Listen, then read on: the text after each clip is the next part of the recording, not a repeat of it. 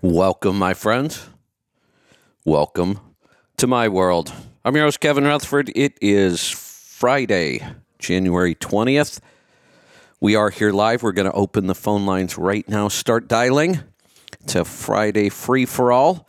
I've got Joel and Henry in the house with me. I think uh, John is still off busy racing somewhere. We'll take your calls and questions, so line them up. 855 950 3835 is the number to join us. Jump in, and we're just going to get started here. We're, uh, looks like Joel, you're first up on the board this morning. Welcome back. Hey, how's it going? Good. What's on your mind this morning?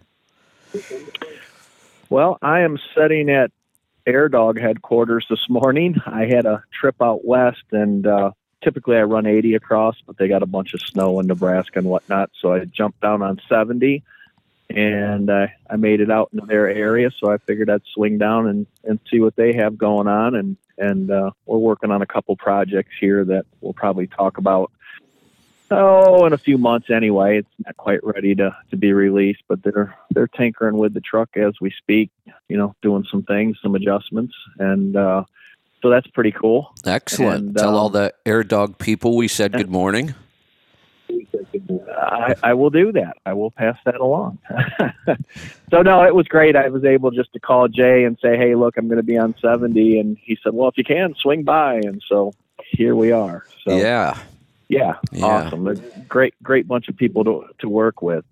Um, obviously, you saw some of the the data that I'd been working on with the fuel gauges stuff, where we were pulling some things apart, and um, you know, it- it's it's interesting data. It's it's eye opening in one sense. It's definitely not definitive, but um, you know, it's something that my my back office guy Alec is working on putting together some stuff and and drilling down a little bit more. And uh, as we get that data put together, I'll send it over to you, and you can have a peek at it. And then if you want to throw it out in uh, Yeah. out the real world, we'll do that. Yeah, a couple things on on this. Um, one, that's you know that that has been on our project list for about ten years.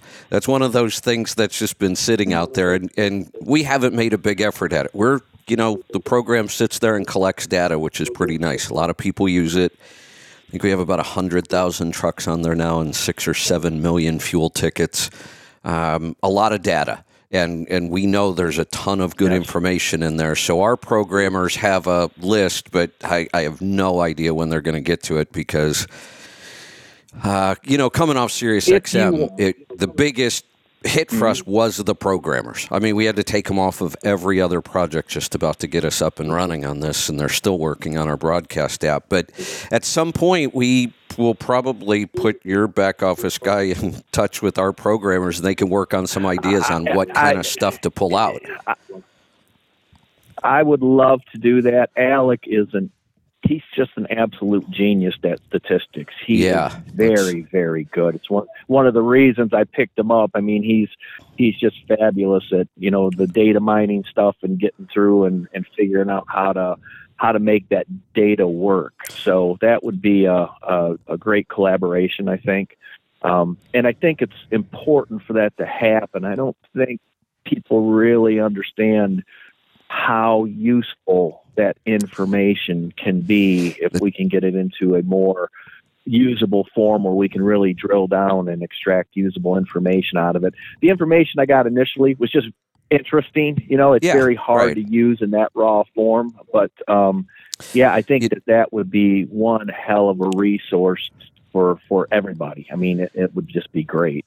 Yeah, and you know the data always needs cleaned up. It's not as easy as just saying, "Oh, let's search for this." The part of the problem is you've got to get rid of outliers. You have to decide what what criteria you're going to use to say something is an outlier. You know, so uh, there's a lot of work to it, but there's a ton of good data in there. You know, I'll address the data you pulled out. Let's talk about it a little bit. Um, for the listeners, uh, Joel went through the the fuel gauges database and just separated trucks out by make.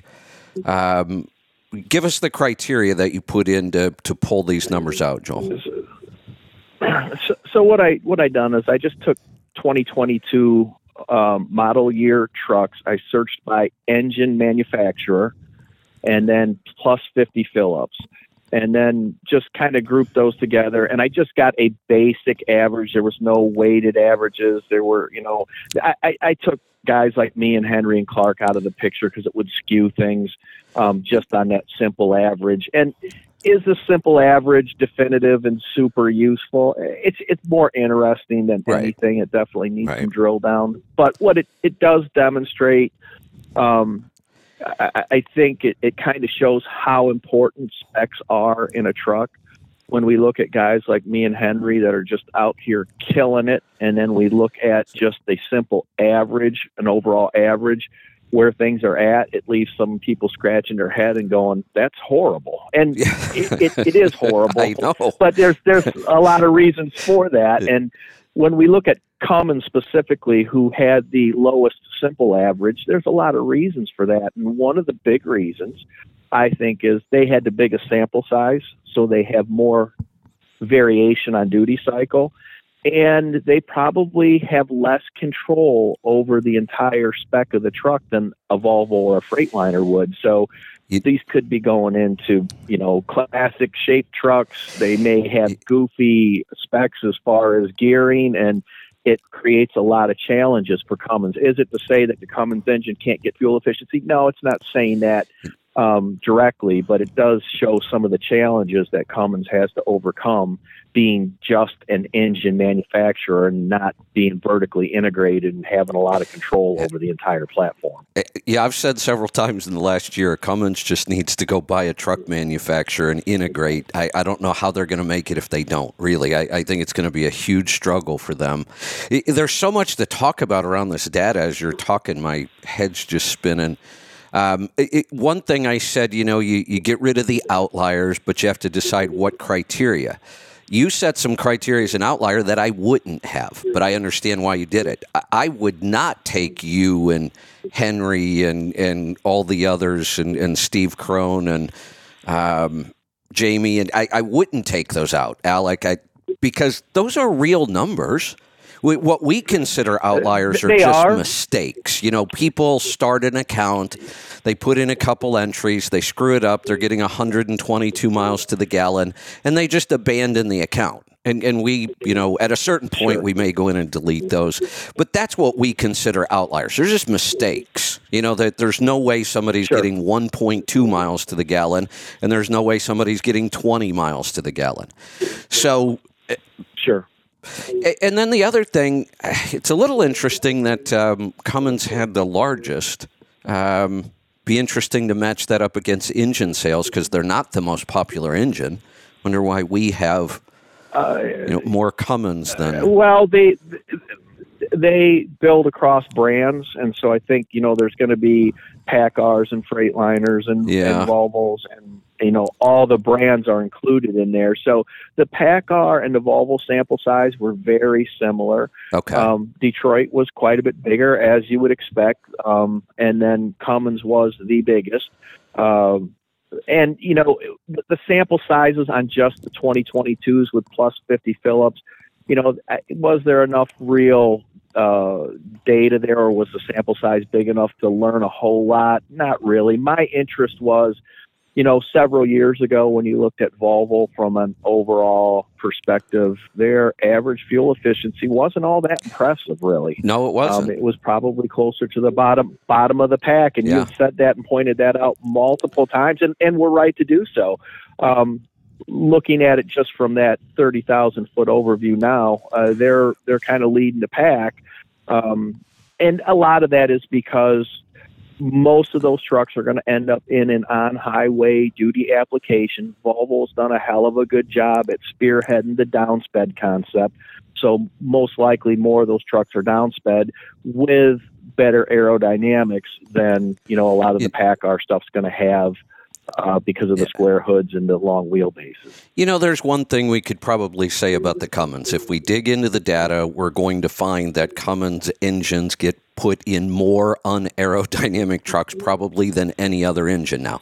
You know, 15 years ago, we could have said that was CAT, but that's not the case anymore. So, and you're also going to see probably the Cummins spec more in extreme situations, heavy haul, Heavy like haul yeah. and So vocational applications. yeah. So when I looked at that number, I was shocked. I, I expected the pattern kind of to be the way it was. I didn't expect the numbers to be as different as they were. Give us the. I'm not looking at it right now. Give us the the Volvo overall average and the Cummins because that was the top and the bottom. Uh, Right. So um, I don't have it right in front of me, but the, the Volvo was right close to 7.5 on the overall That's what I average. thought, yeah. And, and the uh, the Fi- Cummins was in like the high fives, I Five believe, nine, I think. um, yeah. on that old. yeah. yeah, something like that. And and then Paccar and Detroit were were very close to each other, kind of right in the middle at 6.8 ish, right around there. There wasn't much that separated them. So um, it was interesting. Nothing definitive. I know I, I posted that, and a lot of people got upset, and you know they took it real hard. But it, it wasn't intended for that, and it- exactly. it, was That's not intended to be definitive. So here would I be think the reason that I, I I, the reason I threw it out there was just to say, hey, look, here's a data set that we're working with. Here's what it initially shows, and we're going to try and drill down just just for some transparency more than anything else, you know. So people go, oh, where'd you get that data at? You know, you, you know it's skewed and bottled out. Yeah. So well, like just, we we will start to show look this isn't skewed when you start talking about thousands or tens of thousands of samples that's how you work out the averages that's where averages are important you know we always say well who, Yes. who really cares about the average i don't want to be average i want to be way better than average and then I don't really care Yes. about anybody else. I just track myself against myself, and I want to keep improving. But uh, there is a Yes. ton of really interesting data in here when we start to pull it out. One of the next things, and I think you even mentioned this in the message you sent to me, let's go to 2021, 2020, 19, 18, and, and we'll have this whole run of, say, 10 years, and let's see if the manufacturing has shifted. Maybe there was a, a year back, we go back Yes. in there and, you know, Paccar did better. Or there's, eh, eh, what about this? What about when we start sorting this information by month? yes. Take the entire Yes. database, Yeah, everybody, and say Yep. what what is the average fuel economy in January and what is it in, you know, September, and you're going to see a significant difference. Yes, yes, a- ab- absolutely, no doubt about it. So one of the reasons that I, I kicked out the hypermilers out of this group, so what I kind of wanted to do was was get a very hardcore, just kind of a baseline overview, and then take guys like me and Henry and Clark. And then put those numbers up and say, okay, here's what the average is. You know, here's what happens when we add standard deviations to it and here's what the potential is when you get everything right with a good driver. So that average doesn't always reflect what the potential is. In fact, it Right. almost never does. And when you look at the averages there, especially on the Cummins side, you're going to run away from it and go, "Oh my God, that's horrible." That's not necessarily Yeah. the case. Let me. So what I'd re- really love to do is pull out like the top four or five top performers in each one, and that way we can demonstrate potential against the average, and then you know factor into standard deviations and all that all that type of stuff. You know, as we talk about this, I get so so excited every time I. Like I said, this project has been sitting on the shelf for years, and every time I go back and start thinking about it, I want to just go hire another programming team and get them working on this. You know, think about this: what if what if we had this dashboard where you pull out the Volvo that's in there with the highest fuel economy, and that gets posted as the leader, and every other Volvo can be ca- compared against it. How are you doing? How much money is this costing you not to reach that potential? Yes. Yes, yes. Here's what this spec does with Yeah. a driver that knows what he's doing. Here's what your potential is. Here's where everybody average is at, and and that that um, I think given the the potential is very important because I don't think sometimes people understand. And I bumped up against this with a couple people that I help spec trucks. So I lay out what I consider to be the most optimal spec. And a lot of times it's a little shorter wheelbase than what people are comfortable with. The gap's a little tighter than what people are comfortable with. I don't have a deer guard up front. And so they'll take 85% of what I give them, and then they'll lengthen the wheelbase for whatever reason, or they'll put a deer guard on the front.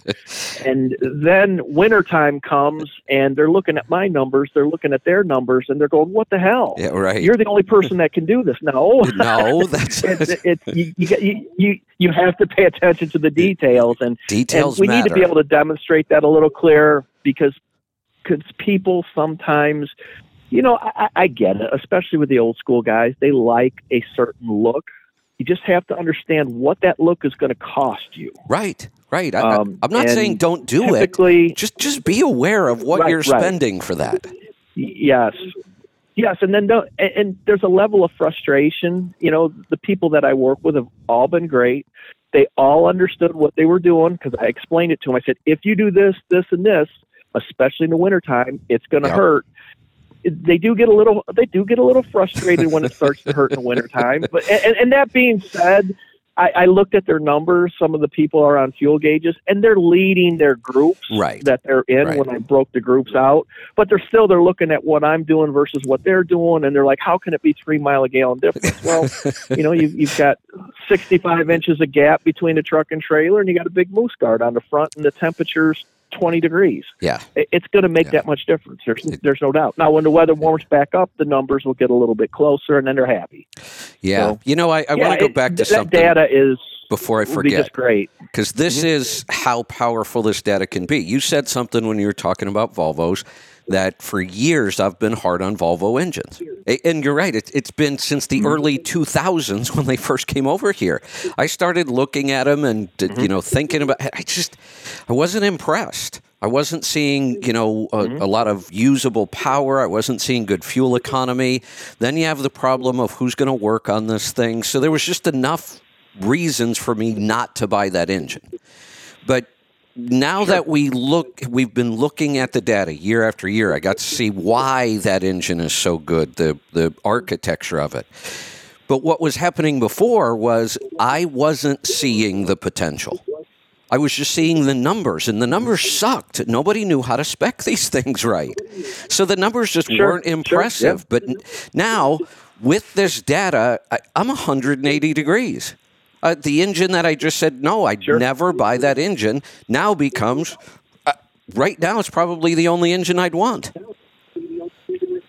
Uh, yeah, and you know it, it it's it's all data driven, Right. and you're exactly right. And even today, when we look at a Volvo that wasn't spec quite right, it's pretty embarrassing It- for me to have to look at that. Going, Jesus Christ, you know that, that the fuel mileage is terrible, but you know the guy put a 325 rear end Right. gear in it on a on a manual transmission, an 18 speed or whatever, and it, it is what it is at that point. There's nothing I can do about that. But I think it's shocking to a lot of people how much better the truck performs when that spec is right. And I, I know Henry deals with this this same thing all the time. When you when you look at that Freightliner group, you know the variation in some of the fuel mileages that you see. Um, it's just shocking. You know, you look at Henry's numbers and you thinking, man, every Freightliner in the world is going to do that. Just like you look at mine and the guy's like, man, if I if I buy that truck, every truck's well. If you get the details right and you understand how to operate what you have, you will put those numbers up. But if you if you don't take care of the details and you don't understand how to operate your equipment, um, you, you're going to struggle. Yeah. And, and And- people just need to be aware of that. It, Yep. let, let's think about this whole big picture. We take a truck that's spec'd incorrectly, or we just, you know, I take a lot of heat for beating up on the Cummins so much, but once you learn engine architecture, you, you just look at it and you shake your head and say, why? Why, why did they build this engine like this? I, I yeah, I, I agree. I, I look at that in the Paccar. Personally, I shake my head and go, "What the hell?" I understand. I understand that before down speeding was a thing, why they went to that short rod, long stroke. I understand that you know fast acceleration away from top dead center makes the engine feel uh, a little stronger. Uh, it's more responsive. There is no doubt that early on, one of the reasons that you didn't like Volvo, you just said I, I didn't see the power. Right. A lot of that has to do with how that rod's configured. Now with the turbo compounding, we've kind of solved that problem without making an adjustment to the rod like Cummins has done, which really starts to hurt you in a downsped truck, but it's it's kind of okay for a traditionally spec truck. So there's a lot to this, a lot of moving parts to put together here, no doubt, and and your your database here is is going to be. Uh, I, would love just to turn Alec loose on that for about six months and let. I, know that's what I, as we're, as we're talking, I'm thinking where where can I find a good programming team? I mean, our programmers are just slammed every week. I sit there and say, what do I want them working on now? There's so much I want done. Um, so uh, we have to look at that though, because every time I go look at those numbers, and they get they keep getting bigger. The bigger the numbers get, the more accurate the data becomes. So I, am excited about it. We just we need to to make that a project. Hey, you know, I, I do this every so, week, uh, Joel. I, I bring you in first, and you and I start talking, and I start wandering around the room, and I forget we're actually on a radio show here. yeah, yeah. Henry, Henry's hang, hanging back there, and I know he gets frustrated. Henry, are you yelling at your radio again this week? No, not not quite yet. You know, I'm sitting here trying to be an outlier. I, I think I'm just going to get into the habit on this show, especially. Um, I'm just going to open the show and bring everybody in. Let's just you know start the free for all because I free for all. There yeah, you go. Let's just let's start it. So jump in, Henry. What do you think? Well, I, I thought that was interesting when he put his data up there. Uh, you know, there's lots of ways to compare it. Obviously, I didn't dig into it like Alec had. So I find that interesting. The one that I found interesting that's not on there for it's uh about five years ago now. They had taken my truck and they needed it at the test track, which they were supposed to have it for two weeks, but they had it for seven months. and I ended up in a brand new Cascadia with a manual, which was really kind of cool for the first week to say, yeah, I can still do this. But what was shocking to me with a regular rental truck running it right, I was only off by five tenths. Wow. With with just a regular rider, hey, Cummins, I... Cummins powered truck pulling my Detroit bannered trailer, which was funny. But I, I, I, was shocked how, how I well to, I was able to do with it. Henry, I have to comment on that. Well, because for years, decades, I have complained about rental trucks and tried to figure out how they screw them up so bad. I look at the specs and I'm like, I, am not sure. it's not as bad as what it sh- seems like, but I, because I had to rent trucks all the time on my contract. My truck needed to go in the shop, and I've got a run that has to go every day, so I rented a lot, quite a bit. And it used to make me insane. I would, you know, the truck I just put in the shop had 1.3 million miles on it and was getting 8.6 miles to the gallon. And I get this brand new rental truck with all the best technology and I'm getting 5.2. Like, what the hell is wrong with these things?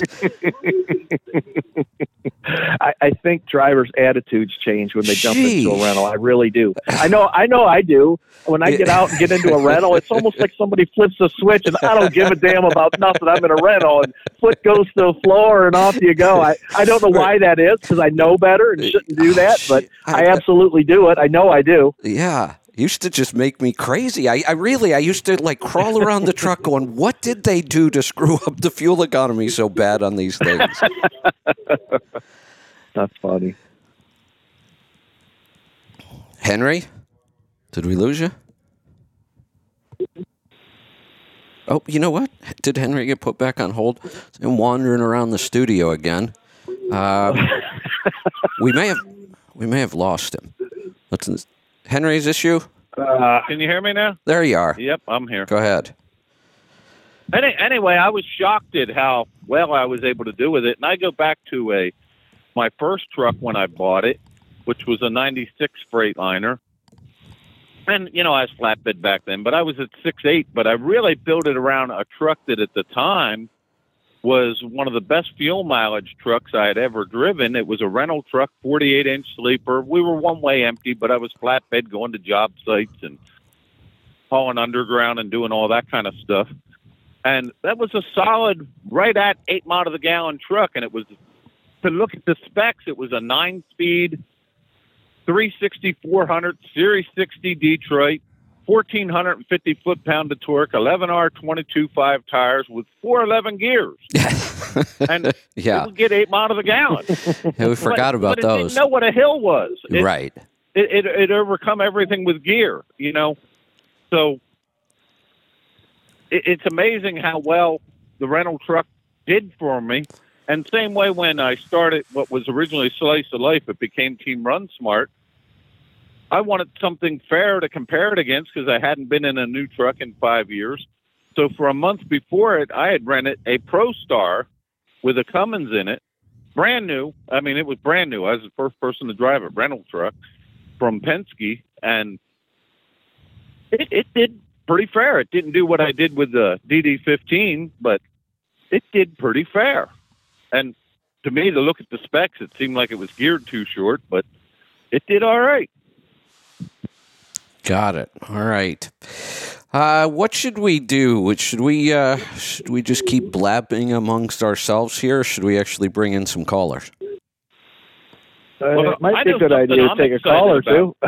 yeah. Okay, Let's go ahead. Take a call or two, but uh, but I'm excited about the the next super truck project that I was just reading about, where they're it's it's not even going to have a diesel engine in it. That's that's pretty interesting with the hydrogen fuel cell.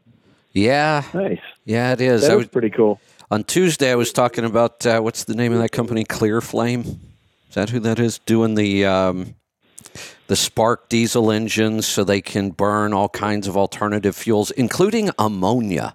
I'm still having a hard time figuring that one out. I'm not like a chemistry major Well- or anything, but that one seems odd. Isn't isn't ammonia part of like uh, several years ago when Volvo was doing that synthetic? What was it? Synthetic Diesel, diesel. ester. I think that had some something to do with ammonia Maybe as well. so. I'm not exactly sure what, but there was something involved in there. So that may not be as far out there as what you're thinking. I'll see what I can dig up on information. I I know ammonia was mentioned in that somehow, some way. So Yeah, I'll see what I can figure out It, on that. it just seems really there must be some sort of chemical thing going on with the ammonia because when you look at a fuel, what you look at is how many BTUs in it, and, and there's almost none in ammonia. It, there's not a lot of energy in there. I don't really hmm. get what they're doing. Yeah, I, I don't know either. No idea. Well, Kevin, I, I just think it's an, an exciting time to be in trucking. When when you, to me, it hasn't been this exciting since way before my time when they made the switch from horse and wagon to internal combustion engines. I mean, we got we got internal combustion engines on the table. We got Oh yeah, battery electrics. We got fuel cells. We got everything under the sun seems to be under consideration, and it, to me, it's going to be really interesting in the end. I'm not here to say that I want to pick a winner one way or the other on it, what an exciting time that there's so many different options that are on the table that everything's being looked at. You know, I, I agree with you. If if I didn't have like 37 other unfinished projects, um, one of the things I think would be exciting is, you know, let's go lobby to grab some of that government cheese, and I want to set up a trucking company with one of it, it, it- spec each one of these options the best way we possibly can electric hydrogen all, all of them and then run them in a daily operation and track overall cost I, I would love to do a project like that and somebody should But So you, you you know the one I want to do, Kevin. If, if if I had this kind of money to play around with, I'd like to build a truck that ran on corn. and when I say run on corn, instead of and where I got the idea, I was at a friend's place that sells Christmas trees, and he also sells pellet stoves that burn corn. And I got to looking at it how they weren't converting the corn into a liquid fuel. They weren't making it into a biodiesel. They weren't making it into an ethanol. using it to generate heat corn. yeah So, so, so, so, what if we did that and ran the trucks like you did a Stanley steamer?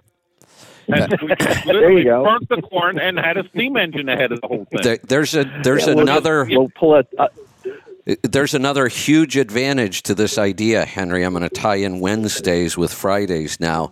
We could get all of that toxic corn out of our food supply and just run our trucks on it instead. there you go. there you go. I mean, maybe maybe we could burn the silage and everything. That's burn right. The whole stalk. Don't convert That's it. right. Don't convert it into anything else. You know what? I mean, seriously. I Yeah. Mean, it sounds uh, far fetched to you. Start.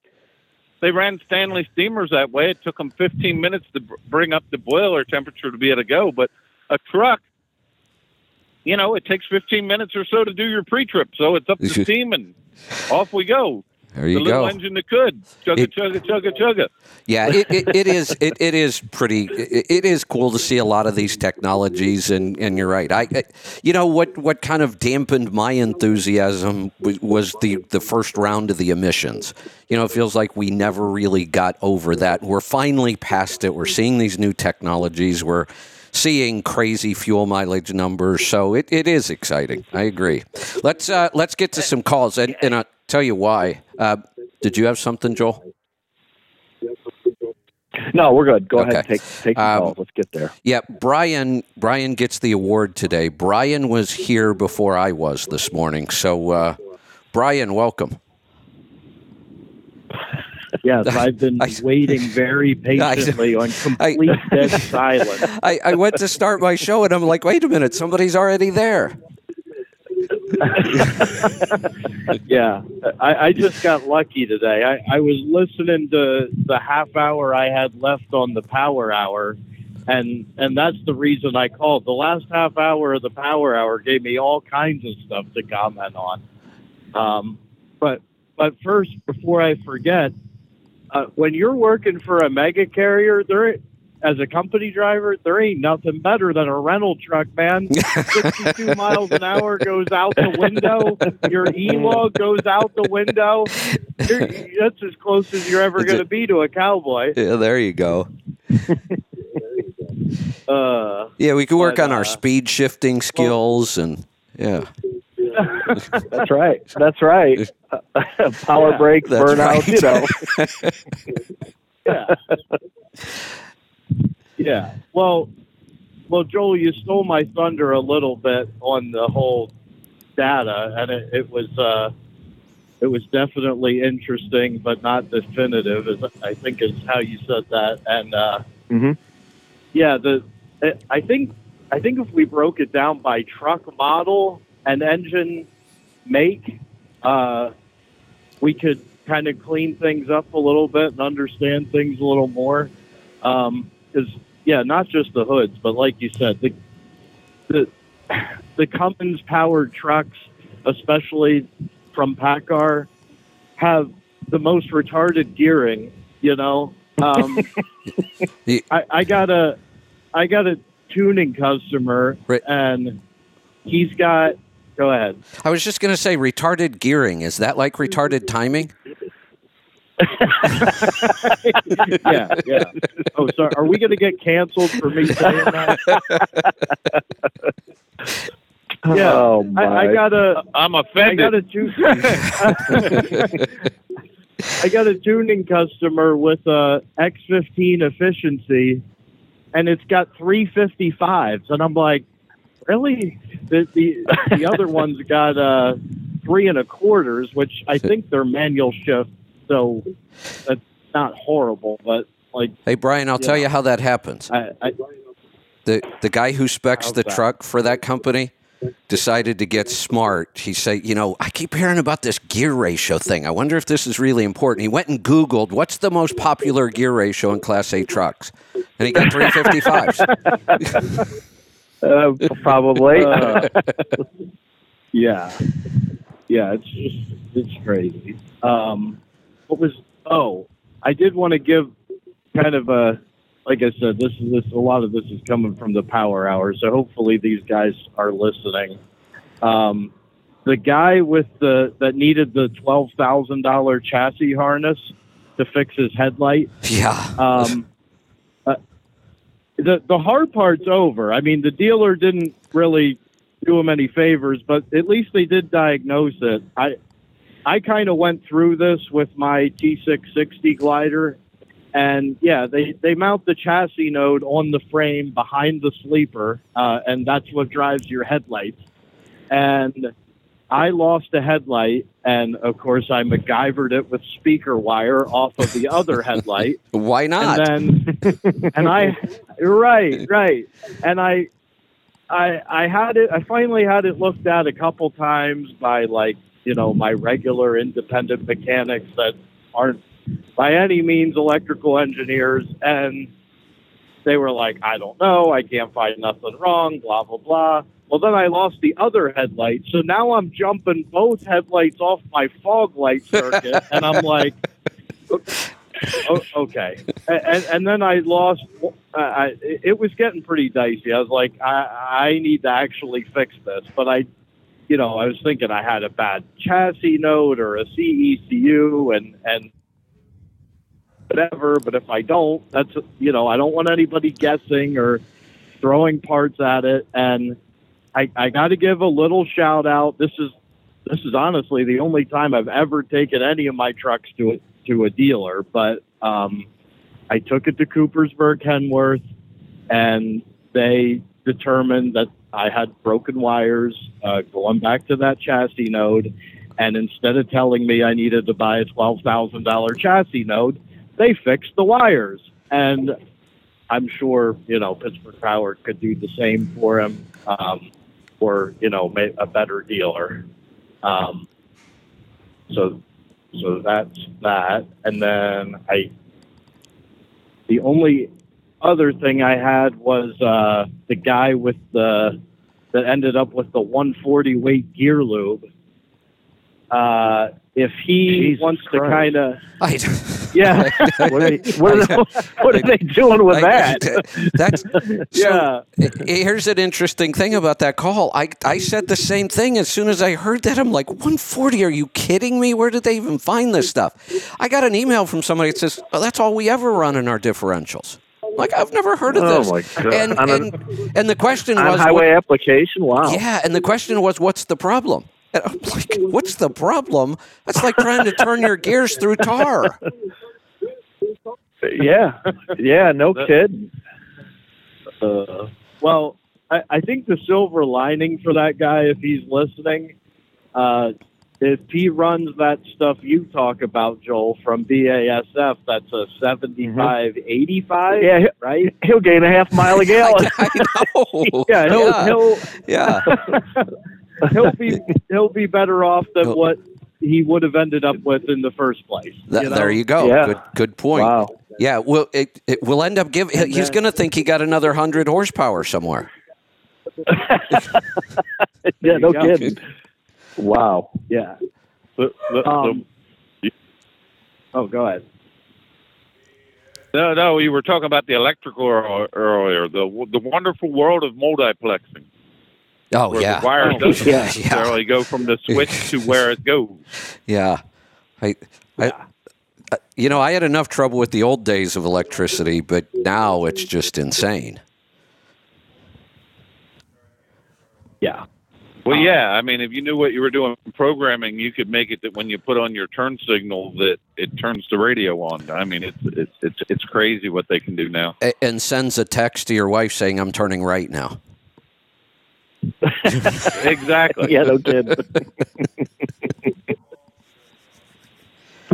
Um, oh, I, on the on the gear and transmission thing, I have a question for you guys. But first, I gotta I gotta give a little shout out to John. He he inspired me with the uh, no oil cooler on his son's race car story. I uh, I had my truck at my mechanic. Uh, he was actually putting a drop visor on. I'm trying to see if I can tank my fuel mileage, you know. And uh, he texts me on a Saturday night. He's like, uh, "Your transmission cooler's leaking. It's all rotted out, and the only one I can find now is eight hundred fifty-eight dollars." And I thought, I barely ever get that gauge to register temperature. Just, just bypass it. What's the worst that could happen? So. Uh, that's what I did. And so what is far, what is the worst that's So- happened? so far the hottest I've been able to get it. Now, mind you, the gauge doesn't even read till 150, and the red line's at 250. I got it up to 175 on a 55 degree day. So even if you adjust that for an ambient temperature of 90, I think I'll be just fine. Sounds like it. So, Yeah, you, you Um, may also see a slight increase in fuel efficiency because as you keep that transmission lube warmer, it you will it will be a little bit more efficient. So, like on the I shift, and it's probably the same thing on on the DT12. It's not technically a cooler; it is temperature regulated. So um, there's a the, the Volvo will actually put heat to it when it needs to in the wintertime to to bring that that oil up to temperature a little faster. So you, you're Yeah. probably going to be just fine bypassing that cooler. Yep. Yeah, and I and I was thinking the efficiency too. I said, well, I'm not I'm not Yeah. being cheap. I'm increasing my fuel mileage. Exactly. There That's you go. right. That's right. Well, you know, we we could look at that Don't system even and get me say, started with thermostats right now. Yeah. yeah, we could look at that system and say, wait a minute, if this t- if this transmission isn't even getting close to some sort of a temperature that would harm it, it's actually getting close to a temperature that makes it more efficient. Why do we even have it on there? I go back to this whole thing. It's really easy to complicate things. It's a whole lot more complicated to try to simplify things, but that's what we should do more of. Yes. Yeah, one one of the challenges that you see from a a OEM point of view is you never know exactly what that truck's going to end up doing. Yeah. And so, in a heavier duty application, it's probably necessary. And they just they don't know when they put that transmission together. Where's this thing going to go? You know that, that that's a good point. And if we look at technologies, you know that we've complained about over the years, waste-gated turbos, and I, these are all just compromises. And and this is why I've always. I, you know, when you get that pushback from people, oh, that aftermarket stuff's all bullshit. If that worked, the OEM would put it. No, they wouldn't. The, the, OEM's never going to do stuff like that. That's not how this whole system works. No, the uh, OEM's No. got to make it that it works under uh, any exactly right. That that that truck is compr- every part on that truck is compromised. I mean, we we could really sit down and look at almost every system on a truck and make it better, but it's not cost effective to mass produce trucks like that. And th- one of the other things too, when it comes to aftermarket stuff, and, and this was kind of shocking to me, get, being able to work with engineers at a very high level. You know, a lot of times these guys are, and and I'm not really knocking them. It sounds like here, but you know, they sit in their cubicle, they think about one particular Yeah, thing right. all day long, and they, they they don't have any real world experience out there, and so they have a hard time imagining well, why would that even be useful? You know, I, I bumped up against this initially with with the crawler gears and the transmission. You know, they just looked at me and like, Yeah. why would you Why ever did- use that? They they never thought about sliding a tandem or what happens when you really start to aggressively down speed to your reverse speed. And then when you start to bring these up, it, it almost it bounces off them for the first four, five, six times. You got to repeat yourself and repeat yourself, and then you start throwing data at them, and then you know somebody somebody gets some interest, and then when one of the colleagues say, "Yeah, this might make some sense," you start to get buy-in. But it's incredibly difficult to bring a new idea into an OEM, um, just be, because of that. Everybody's compartmentalized Yeah, these days. point. Very few engineers have that that you know 30,000 foot overview. They don't understand the entire truck. They understand Yeah. their system, and that's that's what they're Yeah. very very good at. Their system or subsystem. And when you start to talk, say I go in and talk to an engineer that works on, he's a combustion engineer.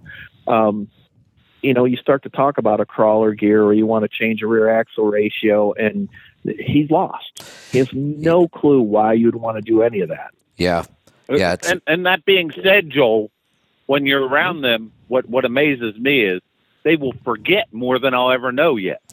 You know, oh yeah, that- uh, these guys are incredibly smart people. Yes, yes, yes, I mean, they are Yep. brilliant. I mean, yeah. when people you- start working on this stuff and they say the stupid engineer, I've been around enough Right. of them. to know well, they're, you're right. That- They are not. They're not stupid. I'm going to tie this into Wednesday again.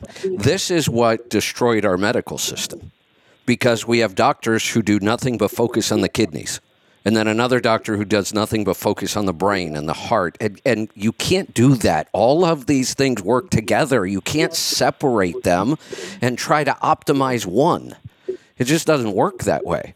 Um, the other And- thing and that doesn't work that way with a truck round- either, They yes. need to be at You the know- same round table, Kevin. Yeah, the it, the other thing both of you mentioned was how smart each one of these people are, and you're right. I used to get a ton of pushback when I'd start talking about fuel economy and whether it was aerodynamics, and somebody would say, "Well, what's your background in aerodynamics?"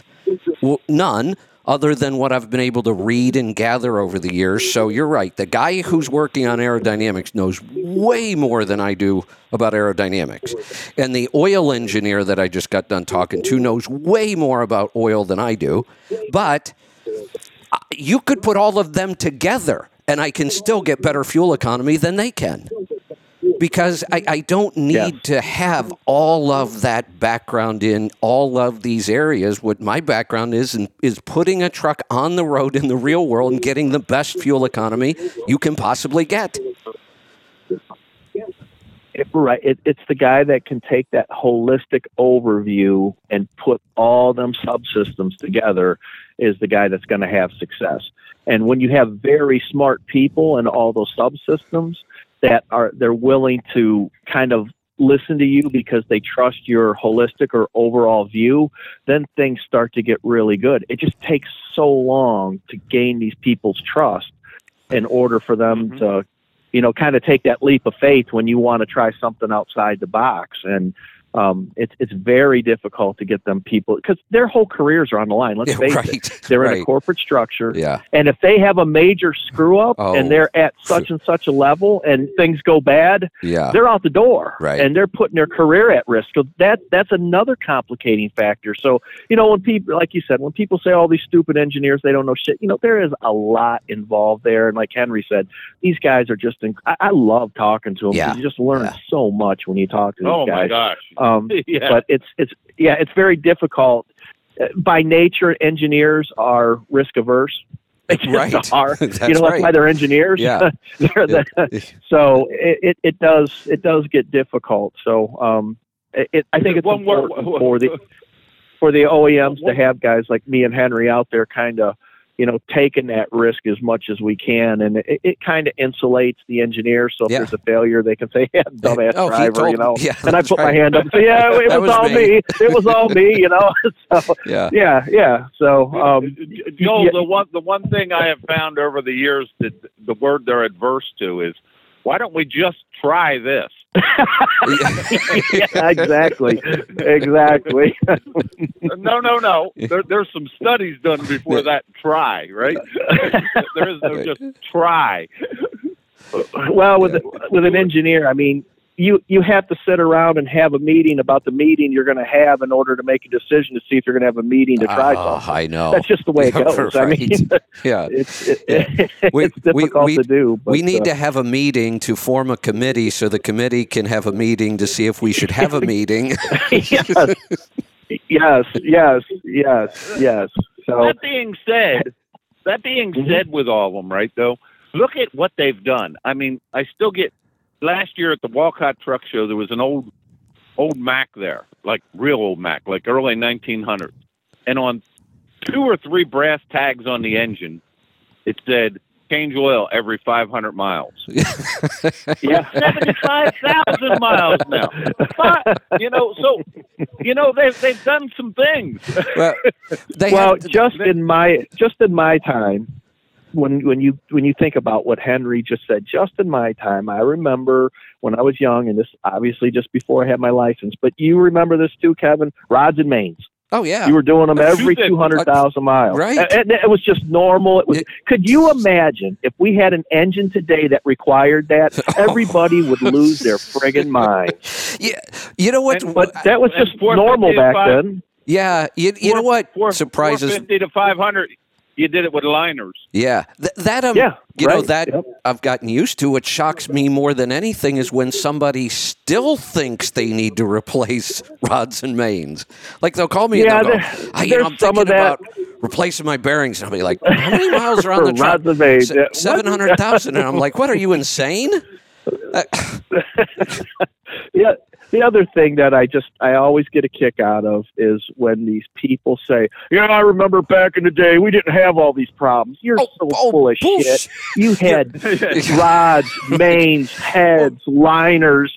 I mean, you were working on them engines constantly, What? and these guys are like, "Back in the old day, yeah, bullshit." Not even just the somebody Yeah, buying it. I lived engines. through that crap. not even just the engines. I used to carry a parts store around with me. Alternators, U joints, alternators, starters, right. hoses. Yeah, Yes, yeah. Yep, just, absolutely. just carry some with you. It's going to break. It always does. I mean, that's the way it used to be. the other day Here- here- when it was here's super one cold that, out. that I hear hear all the Mhm. time is back in the day you used to be able to work on them. They forget Yeah. you had to work You had, had to work right. on them.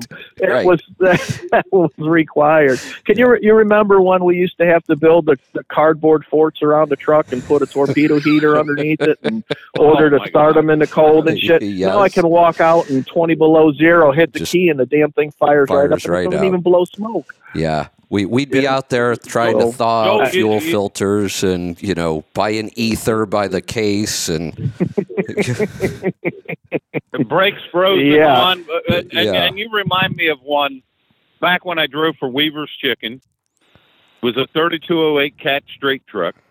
And I started it up, go. and when it was cold, they would smoke so bad, right? Well, it was smoking so bad that the security called the fire department. I, you know, I, I done on fire. I, I done a very similar thing. I we used to run uh, the old two stroke Detroits. I had an 871 and an old International day cab, and we had a a uh, a bay that was enclosed and the door was shut. And I had fired that truck up, and I went up to the break room. I got talking to somebody. the truck is in the factory running, and pretty soon they're evacuating the whole day. I mean, everybody got sick in there Oh, from that man. that truck running. It's like, oh, Yeah, frick, yeah, that was that was hell. But you can work on them. That's right. work Yeah, you can work on them. That's, That's right. right. Yeah, you can work on them. Yeah, yeah, yeah. All right. Whatever. What one of one of my one of my uh, favorite stories on this kind of stuff. I was working with Fikes back when Fikes was around, and they just had a bunch of really old school guys, owner operators. Just I I was down like the first time I was down there at their headquarters, and I'm talking to them, and this guy walks in the room, and he's like a legend at the company. He changed the transmission on the side of the road. and, gotta love it. and, and managed to get the old one up into the sleeper to bring it back. I mean, that's how.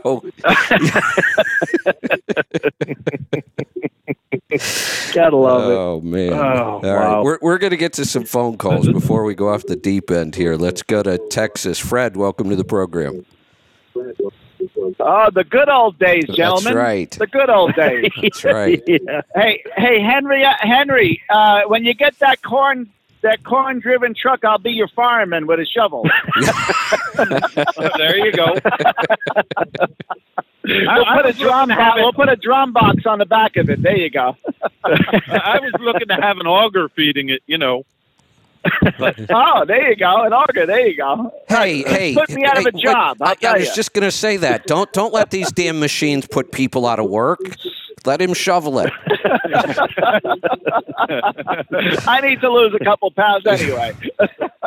hey, uh, I have a question, Joel. With that, uh, I I, I kind of tuned in a little later, but that um, that breakdown you did on on fuel gauges, was, did you Uh-huh. account for uh, with the Cummins? Did you account for classics and aerodynamics, or you just Uh, did engines?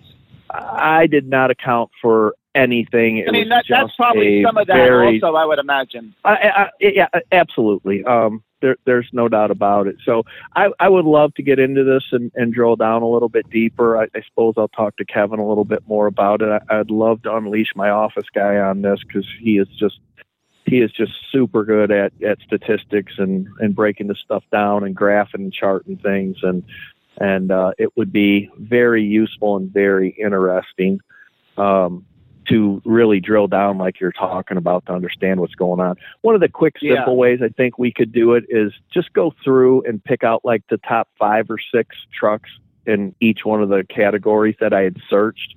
And you know that that would probably be slightly more useful than than just the general overview that I had put up. Um, but it, it, it really would take a, a full time guy.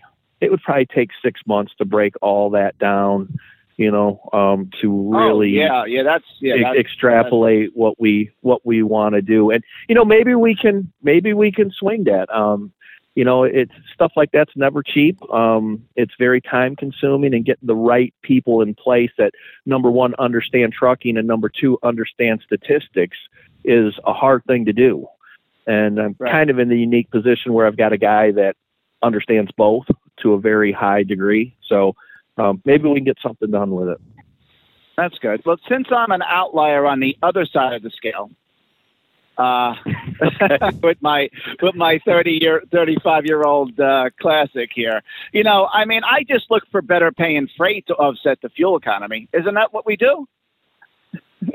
a lot of people do that yeah a lot of people do that I don't get it. I don't get it. It, it. The rate is the rate. But anyway, I I would love it if you make your way down to Houston and you have a little time. I'd love to take a ride in that purple dr- truck and see what a downsped truck does. Because uh, being being a guy that started out in this business driving Brockways, B Model Macks, and White 9000s, I'd love to see what technology's doing today. Well, I can tell you, I'm going to be in uh, TMC uh, show at Orlando, and then I'm looks like I'm also going to be at Mid America with Hot Shot Secret, where the truck will be in the show. So if you're going to either one of those shows, um, I'd be glad to to show you around the truck and and um, you know possibly if it's if it is possible, get you in the truck and go for a ride. That'd be cool. That'd be cool. Yeah, yeah. Maybe I'll, I'll see if a- I can get over to Mid America. And Yeah, driving Henry? the newer stuff, I'm going to be there at Mid America as well. And I don't know what trucks we're bringing, but I know that we have two ride and drive trucks where you could actually drive them. that would be awesome. Yeah. Yeah, yeah. I mean, I'm I, I'm like I said, old school, uh, but I I do like the new stuff. Um, you know, I'm thinking, you know, with the Volvo platform and everything, you know, if if I needed something to to to be steady for a driver, I would definitely look at that. Um, I'm really impressed with the numbers you're showing and specking a truck right. I mean, I would definitely you know, hopefully enlist you, Joel, uh, with that, you know, for the application I would buy it for. But um, it's it's real impressive, all the stuff that you post, Joel, and I I've seen some of the stuff that Henry has done, you know, with the with the uh, with the Freightliner platform. I for myself though, I just can't get past the looks, and that's just a personal thing. Sorry, guys. Gotcha. That, that, gotcha. No, I, I understand that. This, this You know, is Henry I- on I- that. The racer in Yeah, me. I- I, I used to be a racer, and I still remember when the T600 Kenworth came out, and I was thrilled to death. But that was the racer in me because Yeah, to me, with all the battles we have to fight, I didn't want to pick a fight with air. I gotcha. I gotcha. Yeah, yeah. I mean, I grew up looking at you know the the 359 and the and the uh, the A model Kenworth, you know, back in the 70s and 80s. So those are the trucks that a young man of my stature wanted to to own and drive. I, I Um, was a B model Mack guy and a long nose Oh. 9500 GMC guy. Okay, And they, well, were I, I, fair, fair, they were fairly aero in their day. you are correct. My father's favorite truck was a white 3000. If anyone knows what that is. Oh I- yeah. we had a white we had a white five thousand for several years, believe Okay. it or not. And I was actually that and I, I learned on that and then an old international Transtar. They were both kind of yard trucks and so when you were thirteen or fourteen you got to go out and move trailers around the yard and you go jump in the old white or the old international and pedal them around the yard. So yeah, pretty cool stuff. Yeah, yeah. I cut my teeth in the New Jersey piers with trucks like that because you know no Yeah. one cared how how you looked and how old you were driving around those piers. Yep, gotcha. pretty awesome. Yeah, but uh, what was I going to say? Um, you're right. You know, Henry, the older trucks did have a lot of aerodynamics to them, a lot of roundness and stuff like that, which was really cool. Well, that, that, when they first came out with the Cascadia, I used to get at the shows a lot of pushback from people about how they're too old school for that. And when I looked at that truck, if you looked at the trucks from the 40s, the way the fenders swept back into the doors, the way everything was rounded, It- to me, it was the oldest style truck on the road. You know, I you know, it was Art Deco streamline Yeah. styling, just not 1970. I, I think we could probably make the argument that we could go back about 70 years and those trailers might still be more aerodynamic than ours are today. yeah, I agree with that. You know, they because we No, You know, I we squared off everything to to maximize cube and they didn't do that before. They had those big rounded front you know edges and I, I have a feeling those trailers were actually more aerodynamic than what we are today. I- I would be willing to bet you're right on that, Kevin. As a matter of fact, I keep trying to find somebody to fabricate me a nose that's like the old style trailers as a nose cone to put on the front of my trailer. Did you know are do we run into regulations? Do they now call that length? No. No. As long as no, you're not you're- putting you're- cargo in it. Okay. Nope, you're allowed five foot to the front and five foot to the rear as long as it's aerodynamic safety or anti spray. Got it. You know, as far as comfort goes, I, I did I did have uh, I did drive a Cascadia for a couple months a few years back. I was uh, actually when I was swapping the engine in this thing, uh, trying to make that computer engine talk to this non-computer truck. Um, the carrier I was leased to was just super busy, and they gave me one of their trucks, which was a Freightliner DD15. I'll tell you, it was like driving a camper. It really was comfortable and room. I could do jumping jacks in the truck, of course, but um, when I got out of it and walked back, it just I got lost because every truck looked like that one. I'm only kidding. I'm only kidding. uh, but anyway, I yeah that uh, just keep uh, keep posting that stuff, Joel. I really love that stuff, and uh, it's always good to talk to guys that know what it used to be and what it is now. And I love some of these guys that would. I would love one of these guys just to take a ride in one of those old trucks and see what people really did back then, and then man. and and driving a new truck and say there was no good. The, the only good about the good old days were some of the people that you ran into.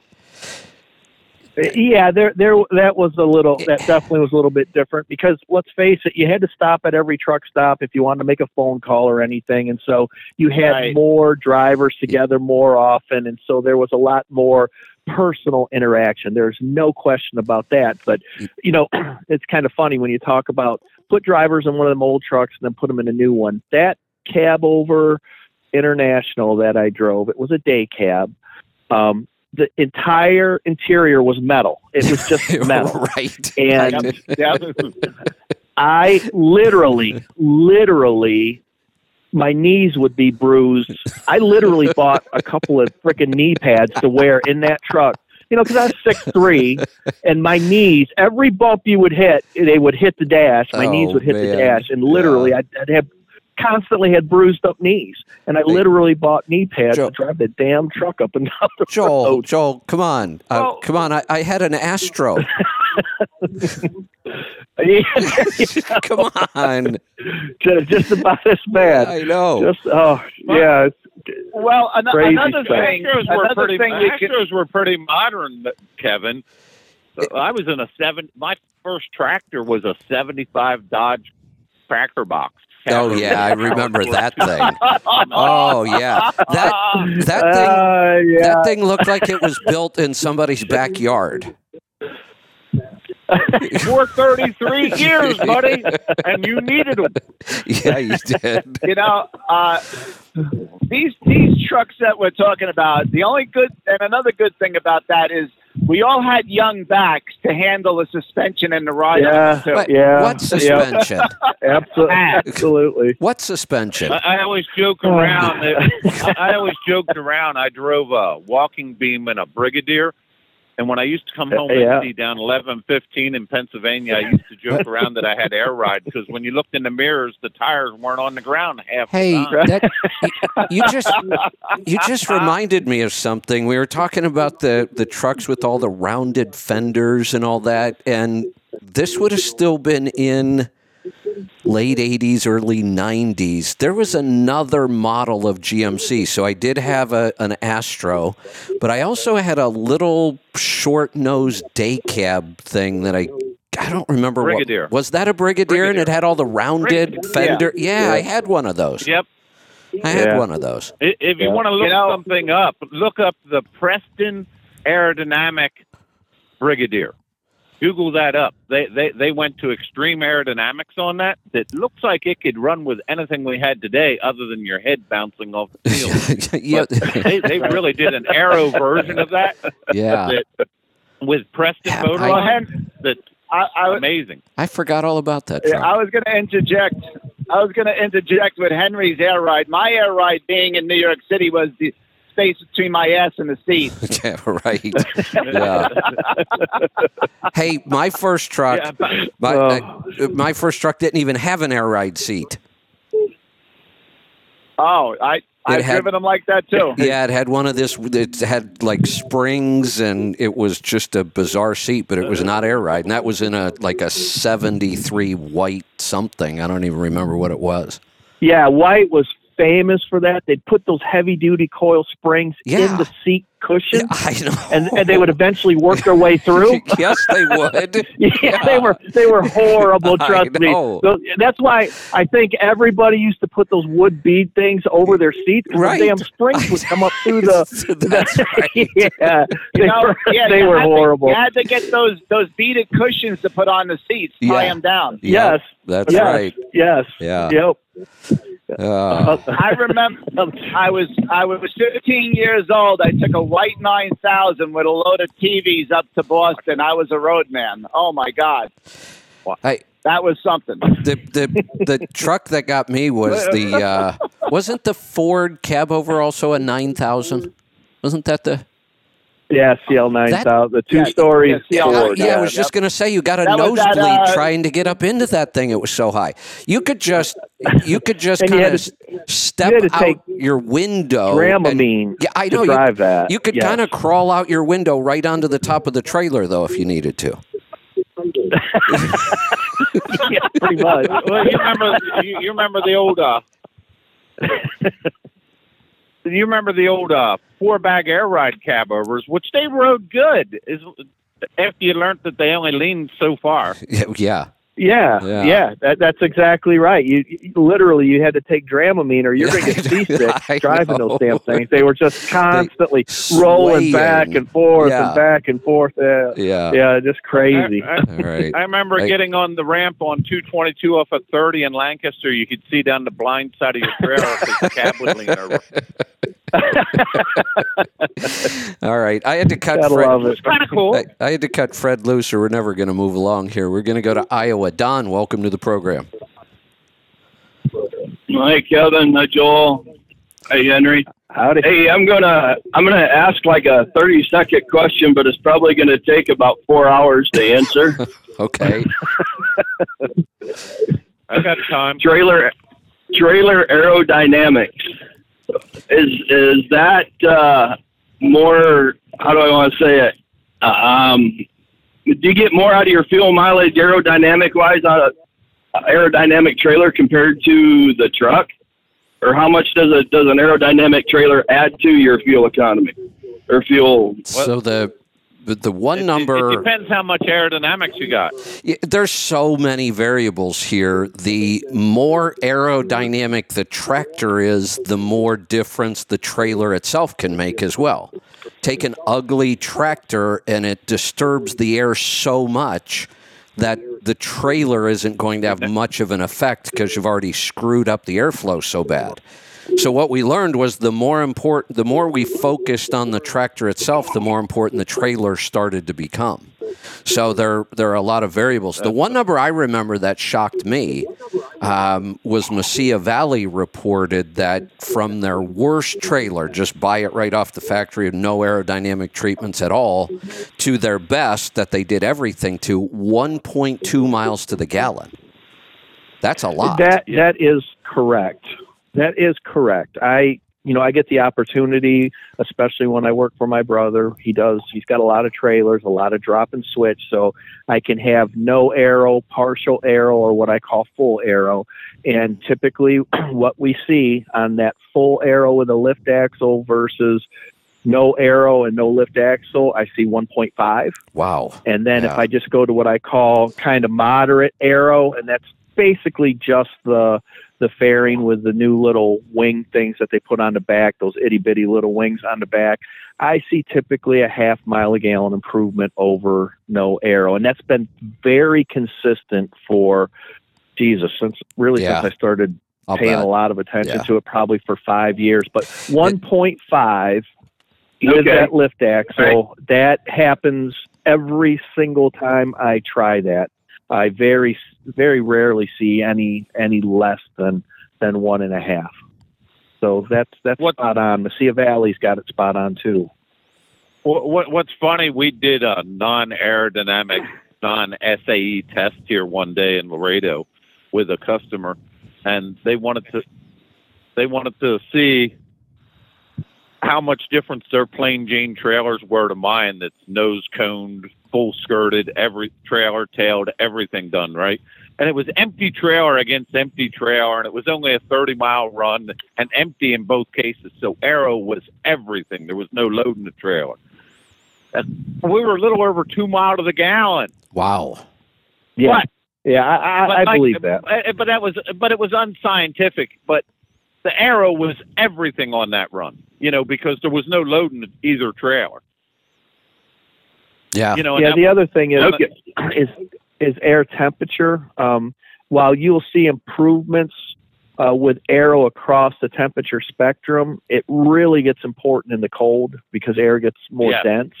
And uh, it really plays a factor in the wintertime. And this is one of the things that I'm also dealing with when I've got people that I help spec trucks. They may not have aero on the trailer and you know when it's warm out they do they still do pretty good even Right. at even at higher speeds and then the temperature gets cold and things all fall apart and they're you know they're they're like what I have to run my overhead do I have to have the engine tuned no you just need some aero and wait Oh, for the yeah. weather to warm up a little You're bit right. you know so yeah that, that- that Yeah, brings up a subject, Joel, that we could probably spend another four hours on.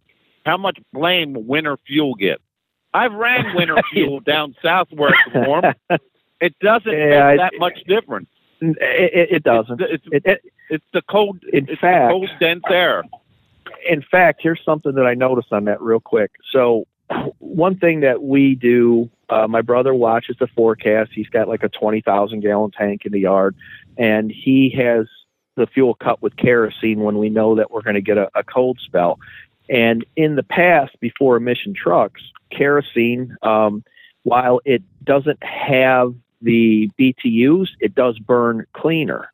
And what we have learned now with the newest emission trucks, when we do cut with kerosene, you have less regens going on because it burns cleaner and it almost completely offsets the fuel efficiency loss Wow. because it, it does burn a little cleaner in the in the newer trucks. yeah. So that it may not completely be gone that delta, but it is really shrunk because of the the cleaner burning kerosene. The truck doesn't have as much power because you know the the Less density's BTUs, not there. yeah. But uh, it's just yeah, just just, just kind of interesting. Yeah, it is.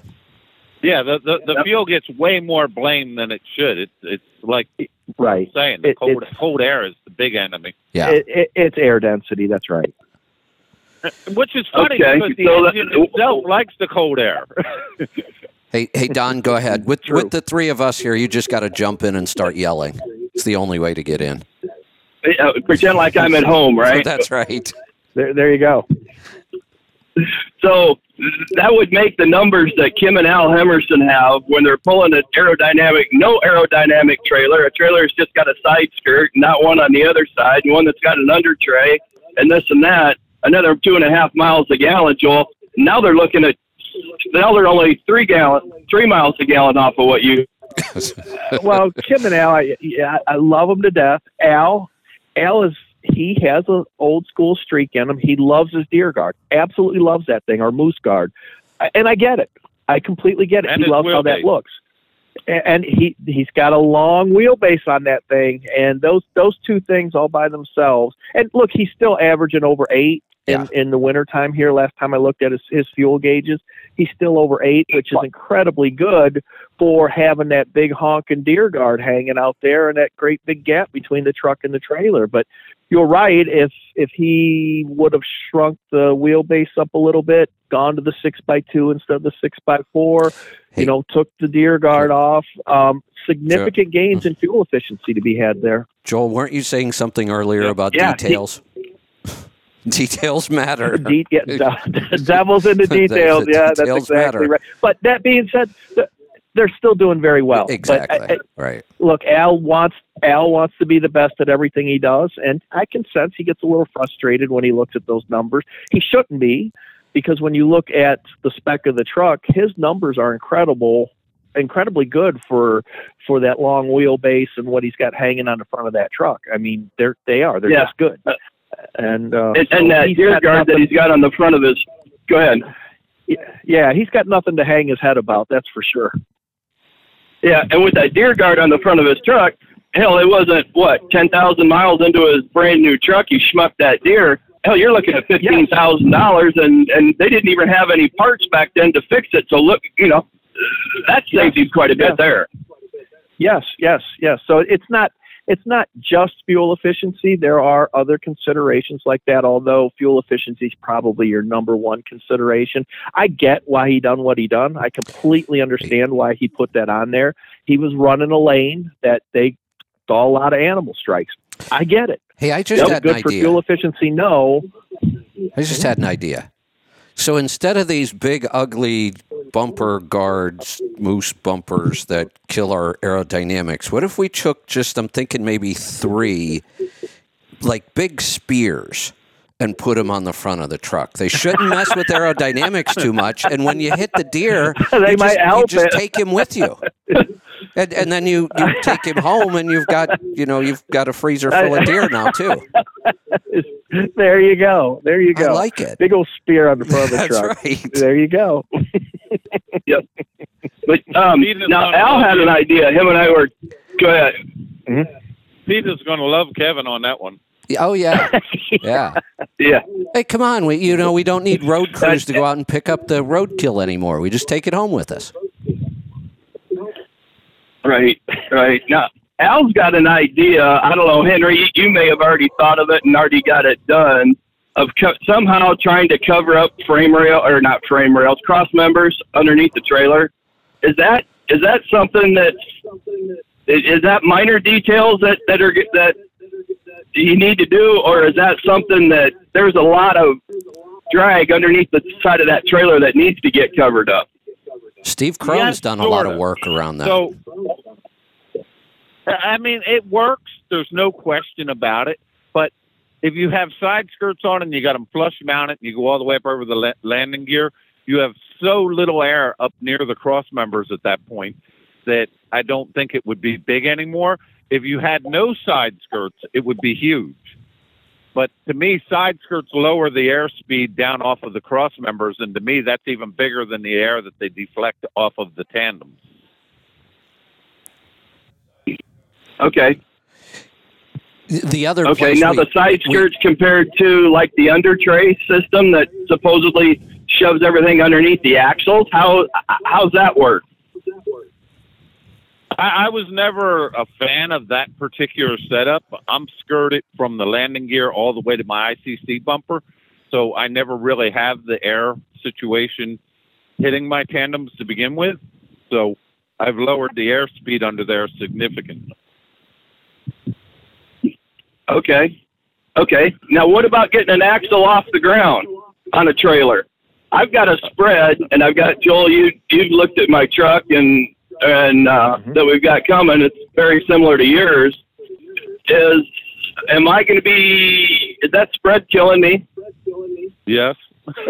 Uh, well, yes, yes, yes, and no. Um, uh, one thing, the if, road's if you're running perfectly a straight, he's good. right, the more you turn, the bigger the impact the spread has. Obviously, the other part on a six by two, if you're running a six by two, here's where a spread can become challenging. So, I always try to like to put the advantage of a six by two in mathematical terms in terms of traction. And in, in order to achieve maximum traction, fuel efficiency, tire wear handling, we like to try to get 25% of your gross combination vehicle weight on that drive axle. If you can hit that number, your tractive potential is better than a six by four in on highway applications and your ride gets really good. Everything gets really good when we hit that 25% of gross. When you have a spread on a trailer, as you get heavier, it's very difficult to make 25% of gross on the drive axle unless you can lift that that tandem uh, that that lead off the ground.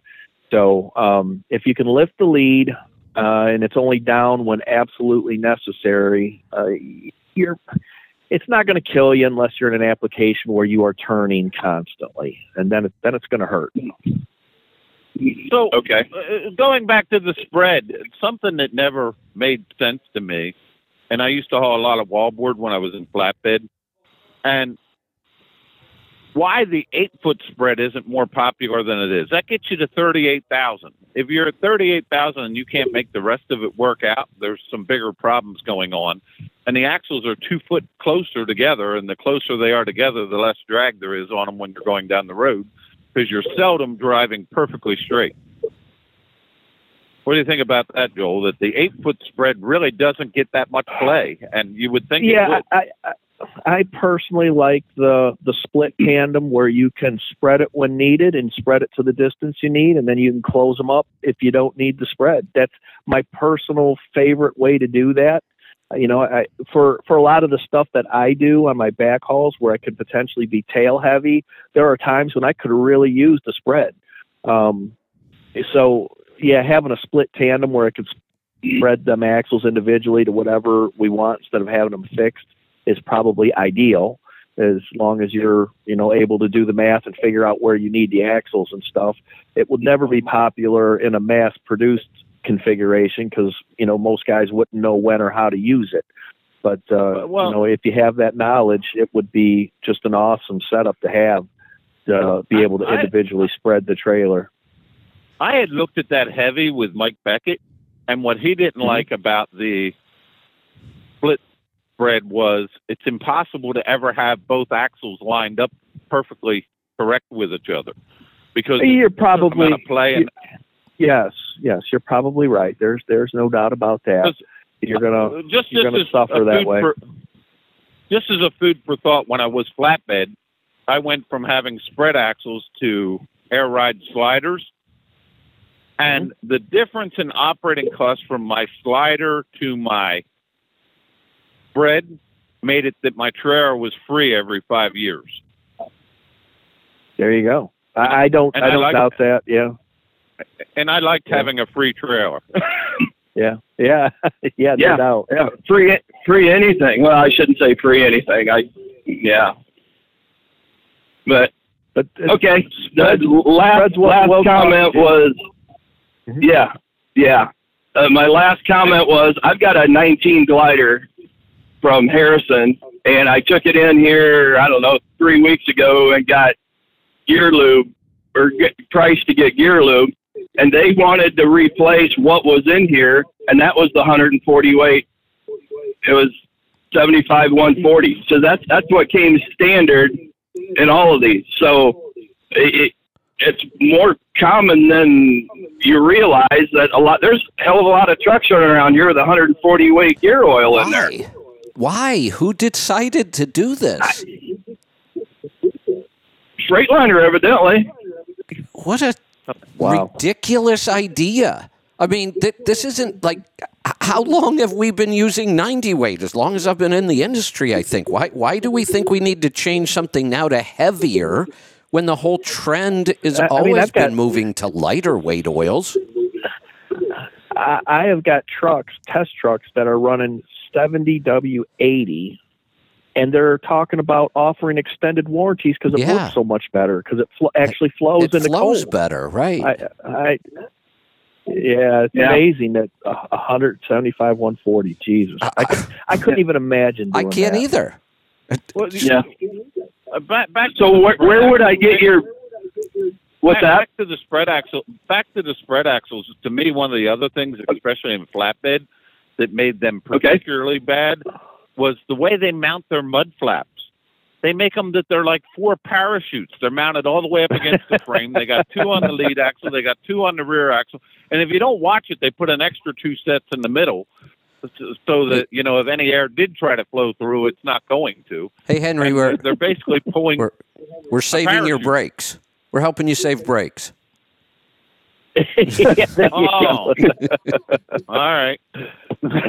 yeah, first more turbulence down there keeps the keeps the heat off your brake. right. There, you- there you go. the best place to get that oil for your axles, um, call Jim Fowler at Michigan MD Alignment. He has the stuff in stock. Excellent. Yeah, it does. Good. Good. Shout out to Jim. Let's uh, let's go to Texas this time. Shane, welcome to the program. Good morning, fellas. How are y'all doing? Good. What's on your mind today? Good. Doing great. Well, I got a, a couple things. Uh, listening to y'all's intro when you brought Joel in and talking about the specs of the Cummins and the trucks. I'm not going to lie or try to fudge nobody. Ignorant and kind of left it in the hands of the dealer, the salesman, when it comes to specing my trucks, 389, 21 model. Told him what I wanted. I said, I'm going to leave the gearing to you. This is what I want to do. I'm running 75, and this is what I'm pulling. And I ended up with that non efficient gear ratio. Was a 355, I think. Um, So, oh boy. so the yeah, bizarre thing. Of it- it- so the bizarre th- thing here, Shane. Don't beat yourself up. This is the way ninety-nine percent of people buy trucks. The weird thing here is you you gave him a pretty high speed. And and if he knew anything about specking, even if he didn't understand specking for efficiency, you would have thought that this would have at least pushed him towards a slightly higher gear ratio than Well, 355s. He- here's the thing with with Cummins. So they have their efficiency and they have their performance models that have drastically different power curves. And when somebody comes in and says, "Okay, I want a whatever their 565 2050 or 600 2050, they want the big horsepower in the performance mm-hmm. series. In order to get that, you got to run out at higher RPM to get to that horsepower. So no dealer in the world is going to spec you a high horsepower performance Cummins and put a downsped ratio in it because you'll never ever get to the horsepower then. Never. Yeah, so And it's on- completely uh, uh, useless. And on top of that, they're going to go buy the book. Right. Yes. Yes. Well, here, here's a Yeah. here's another crazy part to this whole um, adventure that we had buying this truck. I I wanted a, a a 500 horsepower. That's really all I needed. And he calls me back. You know, after we submitted everything, he's um, you sure you want a 500? And I'm like, well, I don't need anything more. Why? What's up? And he says, well, it's going to cost you about three grand more if you go to 525, it's going to save you three grand. And I'm like, what? he says, yeah. And it's going to be longer for them to build the truck. And I said, well, okay, then, you know, let's go to 525. It's going to save me money. You know, okay. Um, Um, sounds like a dealer that had something already in the pipeline and and uh It- but maybe not. I don't know. it may have been. And I'm not faulting Yeah. I'm not faulting the sales guy because you know he's been doing it for so long. I think that he's just specs trucks for generalization, and he right, he doesn't know or is ignorant to the whole trend of fuel mileage and getting an optimal setup to do so. So here's and I one don't of the think that he's fallacies. the only one. No, he's not the this only is, one. Henry, this is one of the fallacies that, that that I hear all the time. They they say I'm getting the highest horsepower spec one, so it doesn't have to work as hard. That is one of the biggest Yeah. fallacies out there. It has the ability to work harder. Well, by definition, it's it's kind of stupid because horsepower is the rate at which work is done. The higher the number, the harder it works.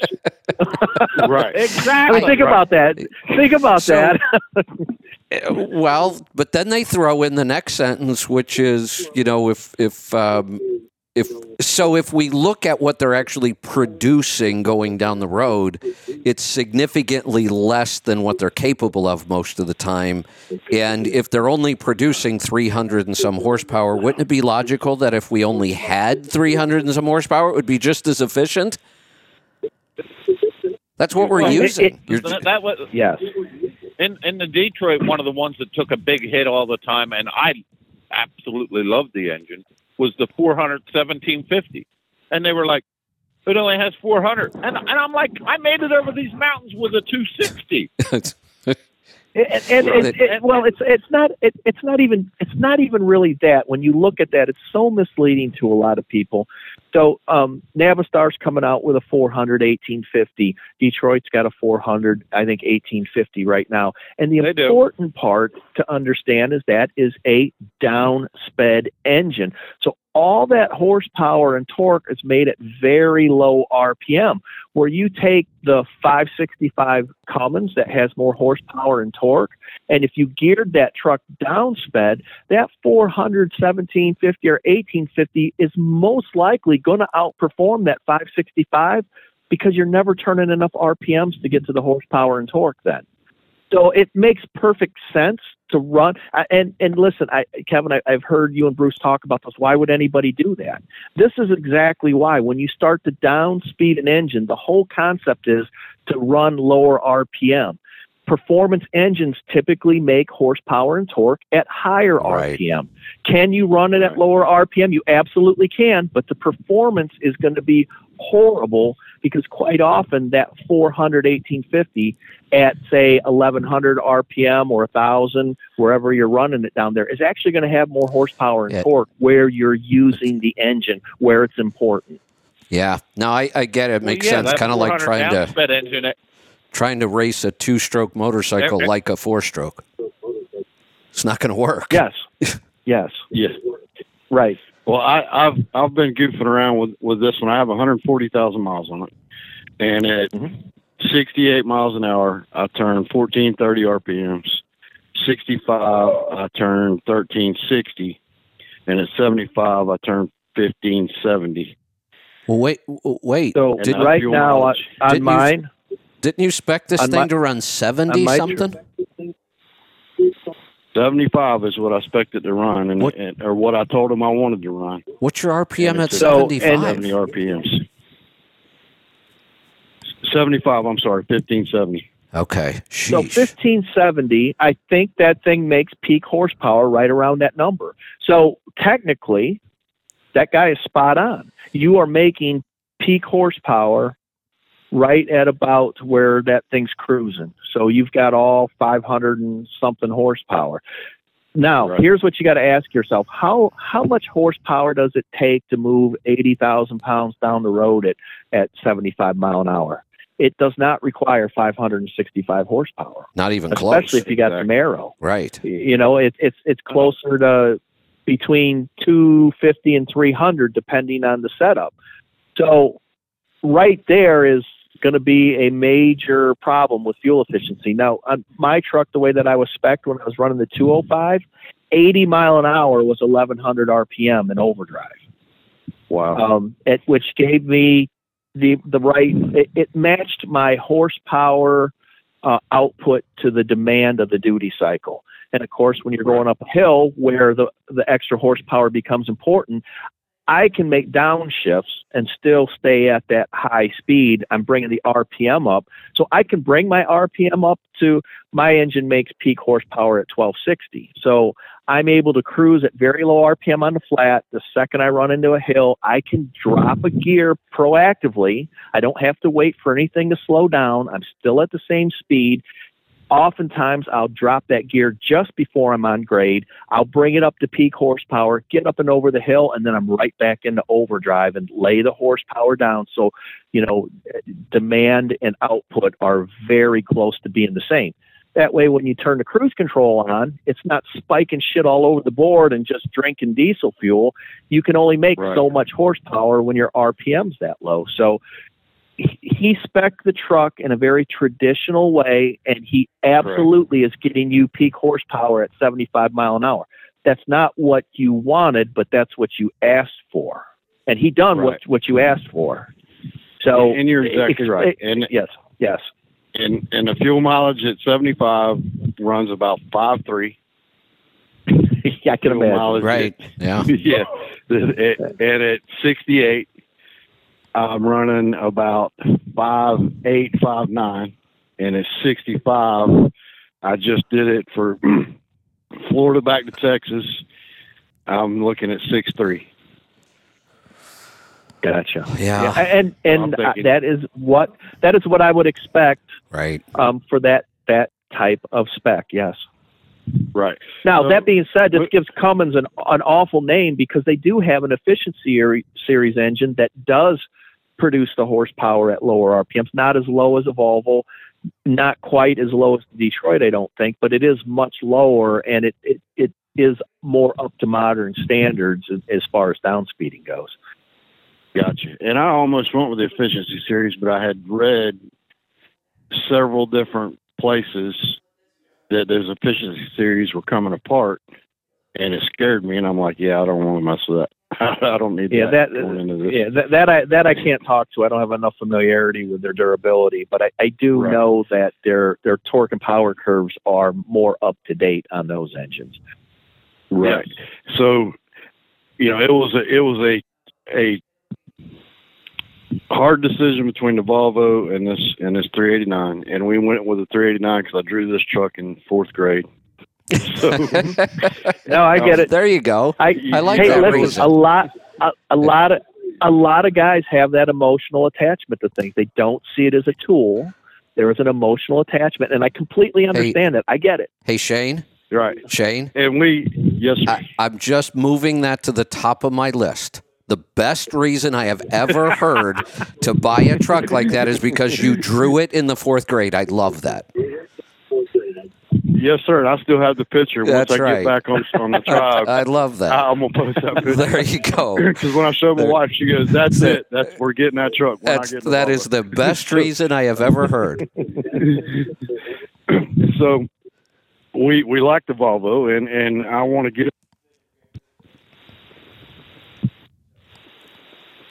Uh oh. Shane just disappeared. Just Uh-oh. like that. Holy cow. All right. Well, we'll move on to Pennsylvania. Gene, welcome. Hey, good afternoon, gentlemen.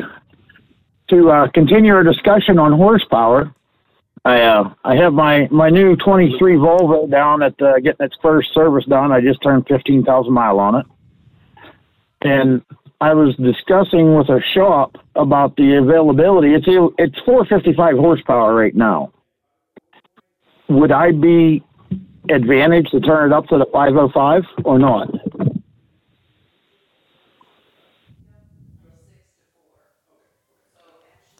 Anybody? Hello.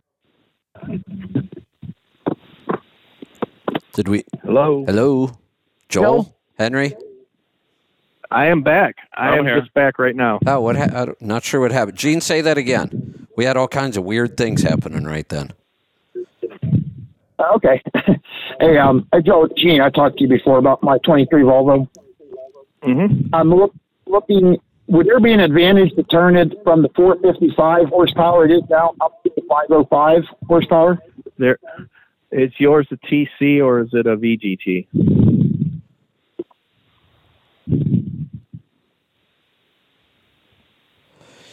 Hello. What is Gene? Hello. Can can you hear Joel? Yes, sir. I heard Joe, and then I don't Okay. think you heard me. No, uh, you asked if you could go from 455 to 500, correct? Yes, sir. And is yours a VGT or a TC? It's a TC. There is no 500 on the TC yet, so you're you're done at 455. No, typically with if you're geared like an iTorque spec with a 216, there is no advantage. The front side of the torque curve looks exactly the same um, between a 500 and a 455 and, and the Volvo engine. It's just simply running at higher RPM. Um, you know, I, I would imagine if Volvo were to ever come out with a 500 horsepower version of the TC, that you would see a higher torque rating at 900 RPM in order to leverage that horsepower benefit. But like on, on their VGTs, if you look at a 455 VGT and a 500 VGT, the front side of the torque and horsepower curve is exactly the same. You just get a little more horsepower out over 1260 RPM. So in a downsped application, um, and unless you're doing some occasional heavy haul stuff and you're going to run a little deeper into gearbox at elevated RPM, there's no advantage to it. Okay, that's whenever I was uh, driving home yesterday. I thought if I had a little bit more ump to get me up over the hill, it would help. But if it's not how, available, how?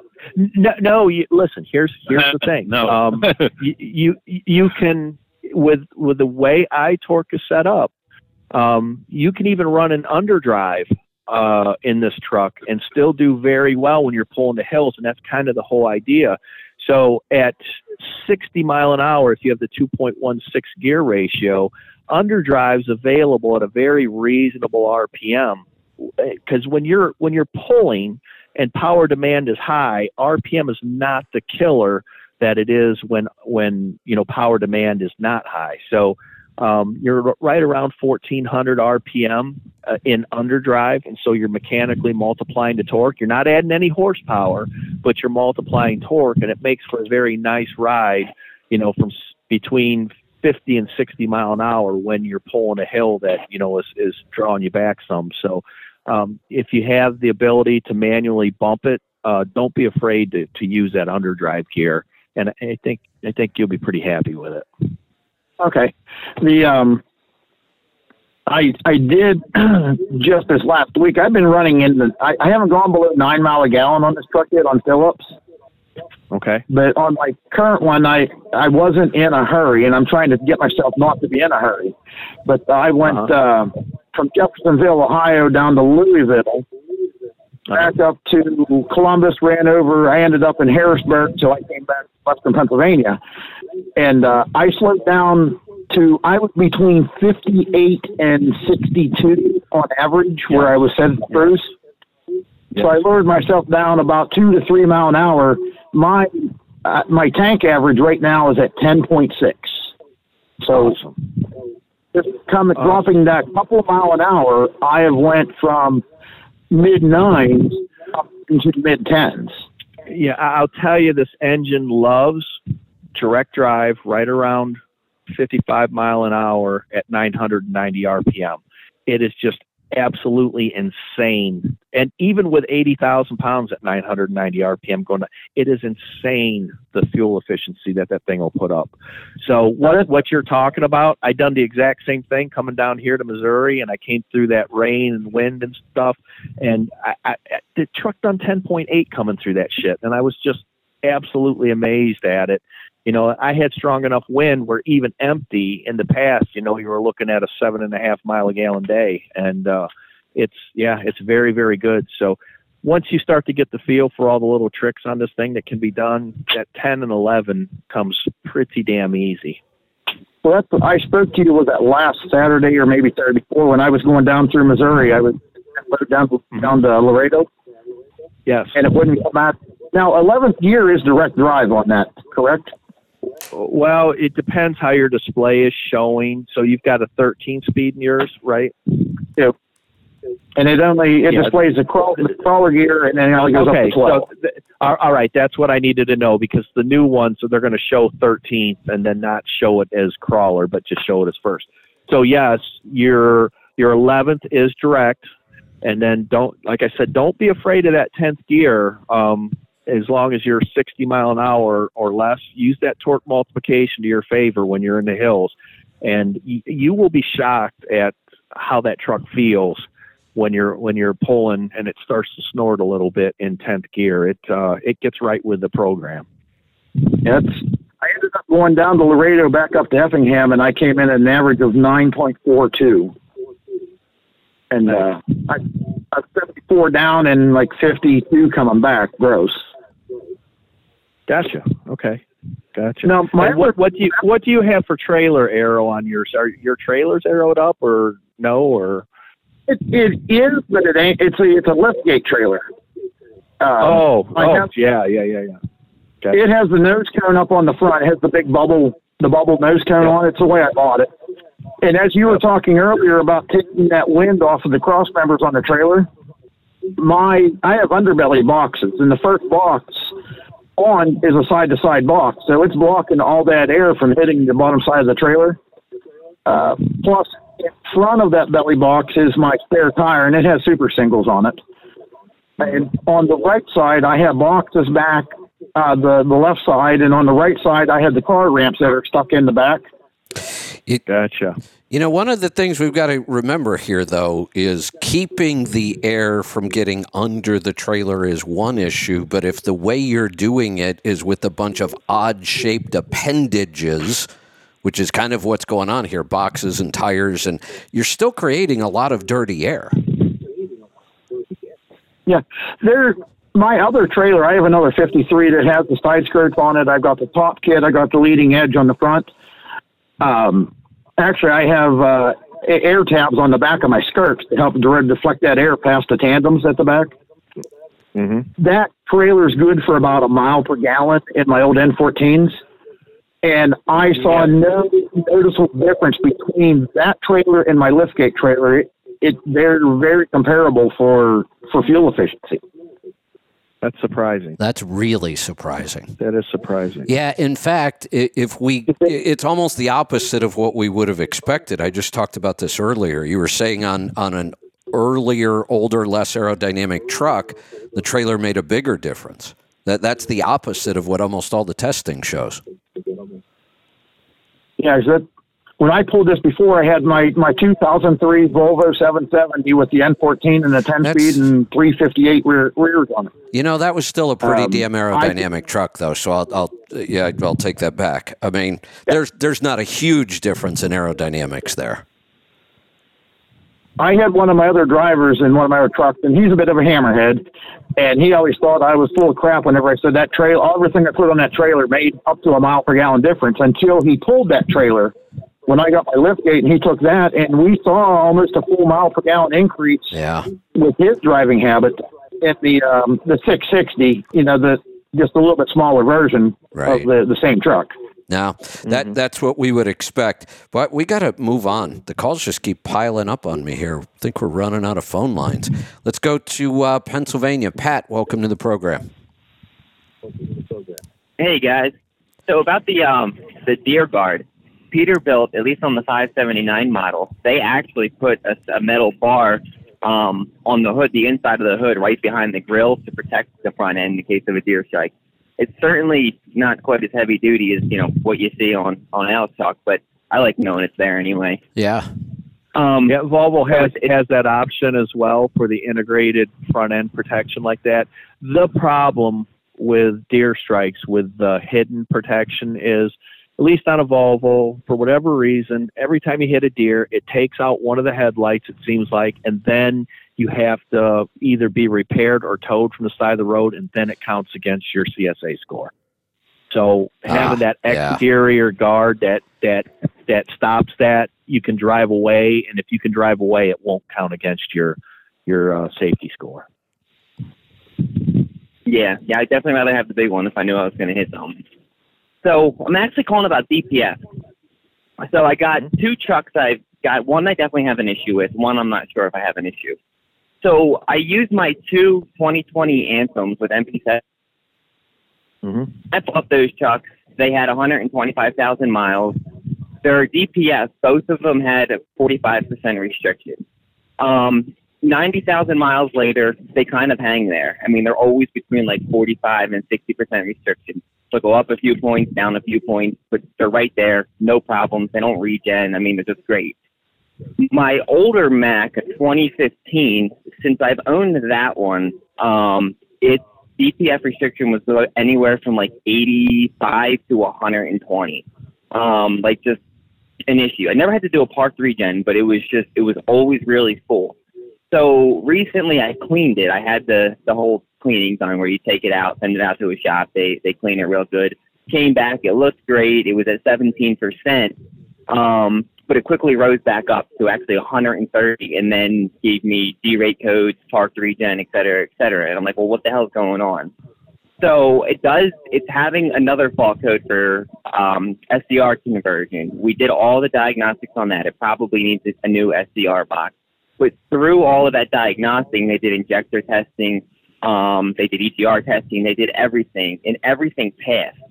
So I'm not like trying to figure out why can't I get this DPF healthy on this truck because it's just it's constantly 100 percent, and I'm just waiting for another D-rate code with a guy you know hours away, and it's just it's been cleaned and whatnot, and I just I can't figure out how to how to fix it. So, uh, on the difference between your 2020 Macks and your 2015 um, is going to be common rail fuel injection, wave piston, um, and a higher compression ratio, which is a big, big deal. Um, and what what's your duty cycle again? What are what are you doing? It's local, um, local bull calling, so it's it's not Okay. a good duty cycle, but Are the are the rear axle ratios the same between the two? yeah, they are. They're all 325 on the Macks. Okay. So one of the things that, um, and do you know if you have the same shift logic um, on the Macks, or do you have maybe a different Yes. shift logic in the 20? They're Okay. they're both basic. What what it's called on the spec sheet. Okay. So basically, the big advantage your newer trucks have are, are because of, of the, the common rail and uh, the wave piston and, and the higher compression ratio. Um, I am absolutely certain that they probably have also tweaked some of the programming in the engine as far as how the VGT is working on them because those are not turbo compounded engines. Um, and the newer trucks obviously are benefiting from that.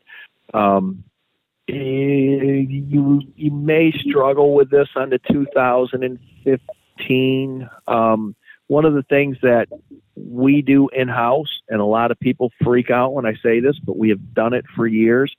We used to send our our filters out and have them baked and do all the, the stuff they do. We will power wash them. If you still had 17% restriction, that tells me that there was something still in that filter, whether it's a lot of times in a Volvo, they'll get some coolant uh, into the exhaust uh, through pinhole leaks on the on the uh, the exhaust gas cooler that won't show up. But they'll have these very, very small pinhole leaks, especially on the older model trucks. If you've never replaced that EGR cooler, this may be where this is happening. What what would happen on the very early models before they put the nonstick coating on that EGR cooler is they would coke over and they would create hot spots and you'd get these itty bitty little pinhole leaks on the welds. And um, that would allow just a little bit of coolant to stream into the uh, the DPF filter.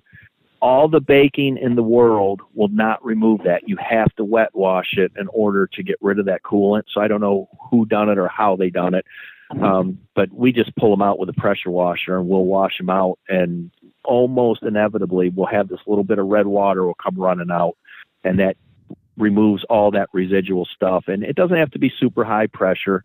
Just any old pressure washer will work and it'll get that residual coolant out that oftentimes you'll see on the Volvo, especially with the 11 liters and those EGR coolers. The other thing is sometimes when you have emission systems cleaned, um, one of the reasons that Volvo doesn't rec- recommend that is that is a caustic solution and it supposedly strips away that nonstick coating that they put in the EGR cooler. And when that strips away, then you get the coking issue back, you get the hot spot issue back, and you get the pinhole leaks back.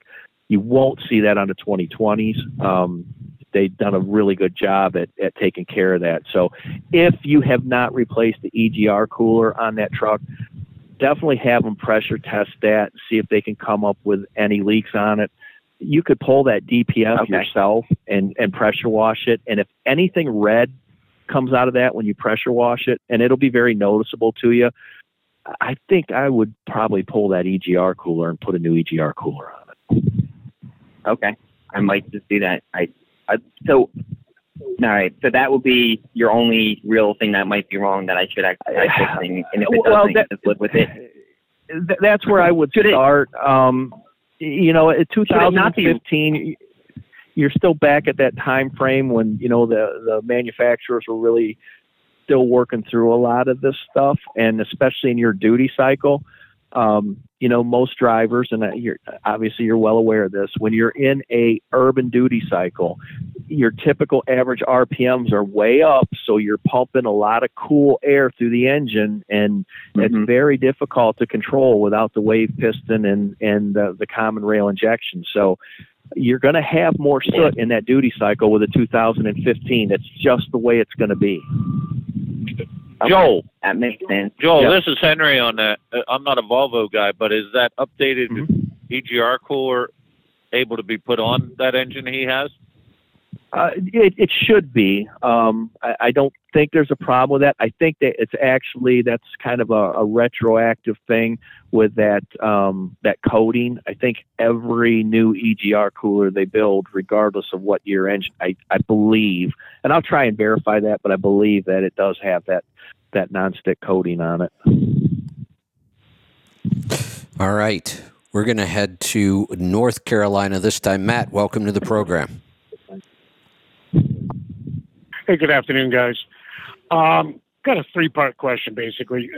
So the first one, I guess we could talk about is, seeing we're talking about uh, lift axles and stuff on trailers.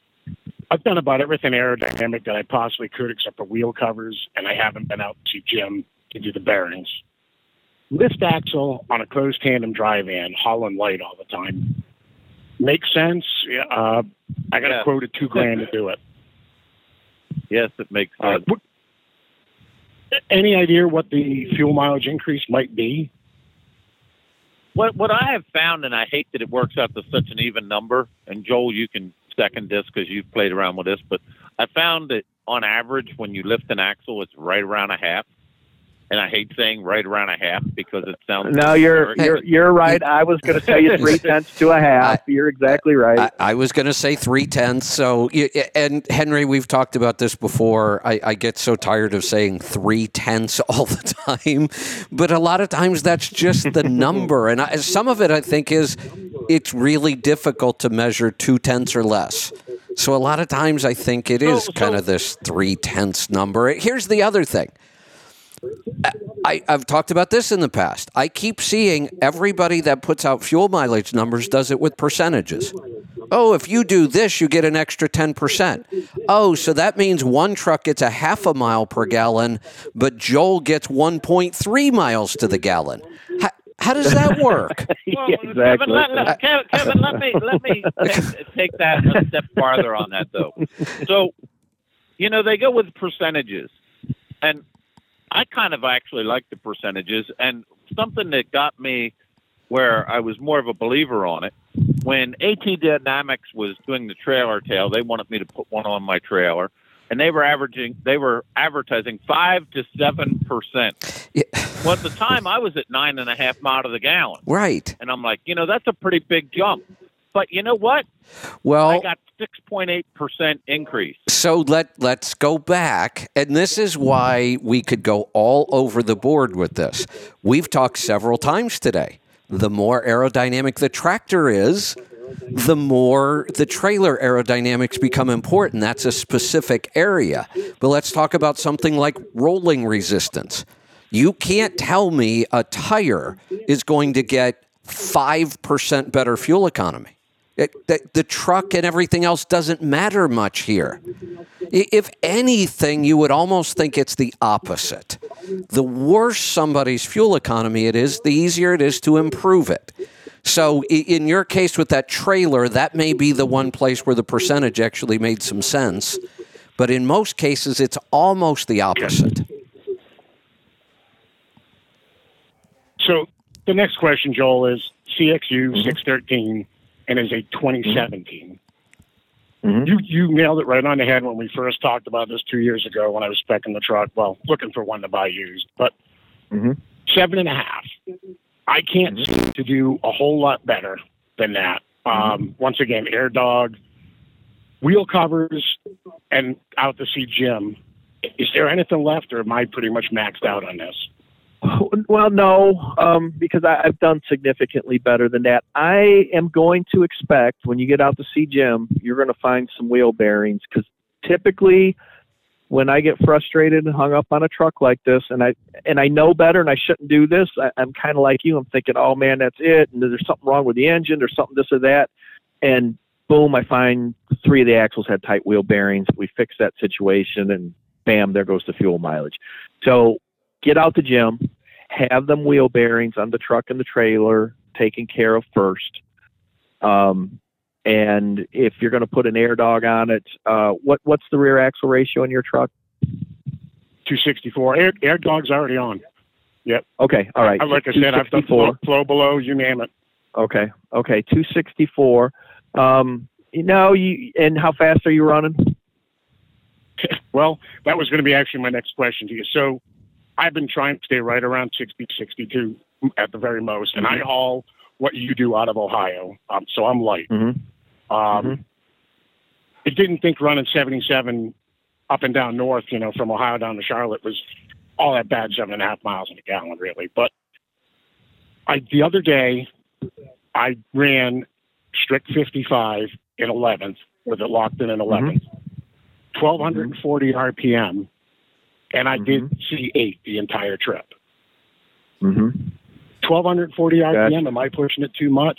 Or And not on a not on a VGT, you're not. Now for a for a TC, that would kind of be goofy. Um, but for the VGT, it's it's a little more comfortable at higher RPM. Um, you know, the it doesn't start making peak horsepower till like 1360, I think, on that engine. So no, that's a that's an acceptable range. You don't want to get much higher than that. So if that works for you and you can run that speed, um, if you're very very light or empty, you should be able to run an overdrive at that speed just fine with that engine. It's not going to hurt a damn thing. And then when you get into the hills or you have a little more weight on it, you know, lock it in indirect. I think that that's a good plan. Um, also, get them wheel bearings checked. I, I got a I've got a sneaking suspicion that this is, might be an eye opener for you. So get that done and then call us back. Get it done, run it for you know a couple weeks, see what it does, and then call us back and uh, I'll have a few more ideas for you. I think uh, um, when you call back. All right, I will do. Thanks, guys. Enjoy the weekend. You're welcome. Thanks for the call. Let's go to Texas this time. Paul, welcome. Howdy. Um, I know about aerodynamics. Mine are up all the way, all the time. If if I'm empty and, you know, if I run across I-20 from Dallas to Mississippi, if I'm empty and I'm not in a big hurry, I can get a whopping six and a half, six point seven 6.7 miles to the gallon. That's impressive. Yeah. When I'm empty, I'm 45,000 pounds empty weight. But um, aerodynamics is a big challenge. But when I saw those numbers that y'all pulled out of your fuel gauges, I didn't feel too bad about my overall average for my truck. No, you're right. No, That's, you're I wasn't, I wasn't, far behind the Cummins average. that's right. but I know I've got ugly aerodynamics. So. Um, you were talking about someone else's long wheelbase. Volvo. What wheelbase is that? Do you know? Uh, it's it's plenty long. Um, he runs a reefer, kind of an old school guy, and he's always worried about, you know, hitting the reefer on the back of the cab, getting into a situation, and and so you know that was his comfort level. I'm gonna tell you, I'm not sure, but I I think he's out close to 245 or 250 on that. So do, do, do Volvo have any wheelbase restrictions on on that on that truck on that VN They, VNL? they well, not necessarily restriction. You have to get an approval. I think once you go past 250, engineering has to give you an approval on it. Okay. Because if I was going to build one, if it was a Peterbilt, it would be two seventy nine. But with the Volvo, I think that would work out to be two sixty two. I think. Yeah, I, I've got a couple of guys that done longer frames that are are pulling cars and cabin chassis type things that have to have the longer wheelbases, and you simply have to tell them what you're going to do with it, and then they'll get you an approval, and then then they'll build it. But it it has Okay. to have engineering approval. Yep. Yep. So, because uh, what I'd like to get would be a brand new Peterbilt 389 with Volvo turbo compound drivetrain. engine and drivetrain. That that would be interesting, wouldn't it? yeah, but I'm pretty sure my money is not that big. So Probably but not. Dreams of dreams are free. So, well, uh, right, I'll let you get to someone else. All right. Thanks for the call. Let's go to Ohio. Herschel, welcome to the program. Hey guys. Well, Paul, Howdy. Don't forget to call Joel Murrow when you want to smash that driveway with them big balloon tires he's got. he could make that man. It looked like a steamroller. Wouldn't take him ninety seconds. There you go. And Paul wants a 389 with a Volvo. I want a 389 with a 2WS for a 6NZ and an 18 speed. I want to retire Billy Big Rigger. What the hell? There you go. but I'm not going to do it because I kind of like my eight plus mile per gallon Volvo. Um, nice. Joel, this one's an 18 VGT. Mm-hmm. Two questions on the iShift. Now, auto, obviously, it's not an automatic; it's a automated manual. Mm-hmm. Is that thing actually using the clutch, or is it doing what us old school guys used to do when we floated gears? How's it work? Uh, it's using the clutch. Oh, it is. Okay. Boy, it's damn smooth at it. I'm. I was never that smooth. It with the is. Clutch. Yeah, it is. It- it- it's re- it's it, really it, good. It not only use it not only uses the clutch, but I know in the case of the Detroit, it uses the jig adjuster. Hey, you know, I. I, I What'd you say, Henry? Correct. Say that again, Henry. Herschel didn't hear you. Well, uh, on on the I don't know if the Volvo does this, but on the Detroit, it actually uses the jakes to make it make some of the shifts faster as well. So it thinks matches up the. RPMs faster. Yeah, I, I kind of miss this argument. You know, every now and then I used to get somebody who would call in and scream at me because I said I did all my shifting without a clutch, and they said I was going to destroy my transmission. Never seemed to happen though. You know, I've done it for years I too, and it never happened. So Right. I get Yeah. Joel, the other one about this Volvo. This is weird. Never seen this before. I could have it out in the driveway, plug it in when I come home. So I come home every night. Go out next morning, start it up. Even if it's plugged in, doesn't matter. It'll still do it. On the bottom left, underneath your DEF gauge, there is a light. It kind of looks like a coil spring laying on its side. Yep. Yep. Yep. Yep. And I was looking into the Volvo Master Group that you have, and Yep. somebody said it's some kind of a damn preheater or something. And they it said you can push. They say you can push the Yes. ignition switch key Yes. and make it do Yes. something. And I pushed mine, and sure enough, it pushes. What the hell is that? What's it doing? It's just like a it's it's just like a toaster grid, and when it is cold outside, it's heating up the incoming air in in the air intake. Okay, so when it's really cold, should you reach over and shove the key every now and then to warm it up faster, or what? Why is that? Um, wh- why wh- does it do when you're gonna well when you're gonna start it cold, if you don't want to plug your truck in, you can go out there ten minutes before you want to start it and push that in, and it'll start to heat the air intake, and she'll fire right up in you know 40 degree below temperature. I would personally still plug stuff in if you have the oh, ability to do it, and and then use that air intake, and it, it's just that much easier on the engine when you're it's sucking in nice warm air on a, a below zero morning. Well, that must explain. This is the damnedest engine I've ever seen. My house and where I keep my trailer when I come home at night is 2.5 miles apart. so not very far. Okay. Mm-hmm. And you and many others, Nick from the Masters group says, don't go out, start that thing, and just let it run for a half an hour like we always used to do. Go out, fire it up, let it build air, sign in your electronic logging BS, and just take off and take off easy. So that's what I do. Yep. Two two and a half miles. I hook up my trailer and I take off.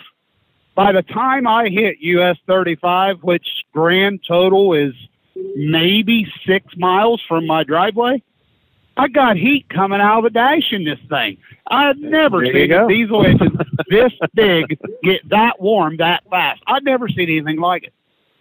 Yeah, it's got what they called warm hold functionality, and um, yeah, they warm up pretty damn quick. So yes, And- absolutely. This one here, one more and I'll leave you alone. On the valve cover, it says it right on the valve cover. 500 slash 1700. I thought they were Yes. 500 1850. The, the newer ones are there is a 500 at 1700. Um, there's a 500 1750. Uh, there's a 500 Eco Torque, which is 1750 1550. So there's a bunch of different variations of that. Interesting. Yeah, 'cause this one's 500 slash 1700. So you were talking about peak horsepower, and I think I heard you say this one being VGT that when I'm climbing around 13 or 1350 is where it's got its guts. Yeah, that's, Well, that that's right seems- where peak horsepower That hits. seems to be where this one likes to pull is about 1300 and she'll just go. It is Yes. it's kind of amazing in a way for a 13 liter engine. This is kind of a Yep. baby after driving the 15s all this time. Mm-hmm. Okay. Mm-hmm. All right, guys. Yep. No, every everything's spot on there. Good deal. Good deal. Thank you. All right. Thanks for the call. Let's head off to Texas. Shane, welcome to the program. Y'all there? Yep, we're here. What's on your mind today? I am here. Okay, sorry about that. I dropped the call when I was on a while ago, and I thought I just dropped it again. The question I had when I called in and didn't get to it was, would it be beneficial to add one of those stainless wings to the top of this 389 pulling? the No. Trailer? Or is it Not no, but No, hell no, no. no, no, no. Hell, let's all yell at him at the same time. No. yeah, don't do that. It, it, it's Gotcha. funny. An aerodynamicist said to me about that with the turbo Hey. wings that he believes that if you put one of them upside down, Henry, I was just going to say that. better. You, you stole my thunder. I was just going to tell him if you already have one, turn it upside down. It might actually work better. hey, uh, yeah. Uh, oh, did we lose the call? We did lose the call. Ah, hey, just dropped out. Um, he, he didn't like no. yeah, well, he said he had problems earlier. He dropped too. Yeah, just a quick explanation for this because when when the first time I heard it, it made total sense. Because you look at this and you think, okay, it you know blocks the wind from hitting the front of that big flat trailer. The the the easiest explanation for this is the goal in aerodynamics is to keep the air flowing smoothly along the vehicle. We don't want it to break away from the vehicle. Then it creates turbulence. So if we look at what a wing's doing, it's actually making the air shoot away from the trailer. We're breaking the wind away from the vehicle. And instead, if you look at what a factory fairing does, it curves the other way.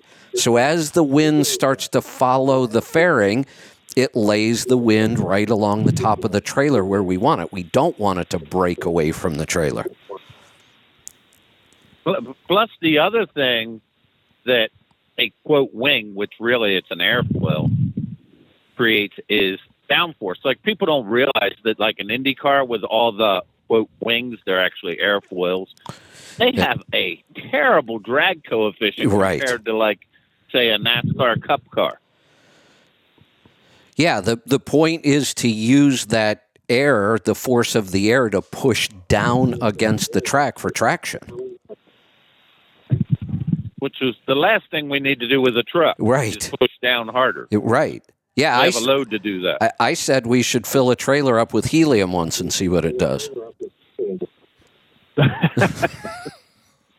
There you go.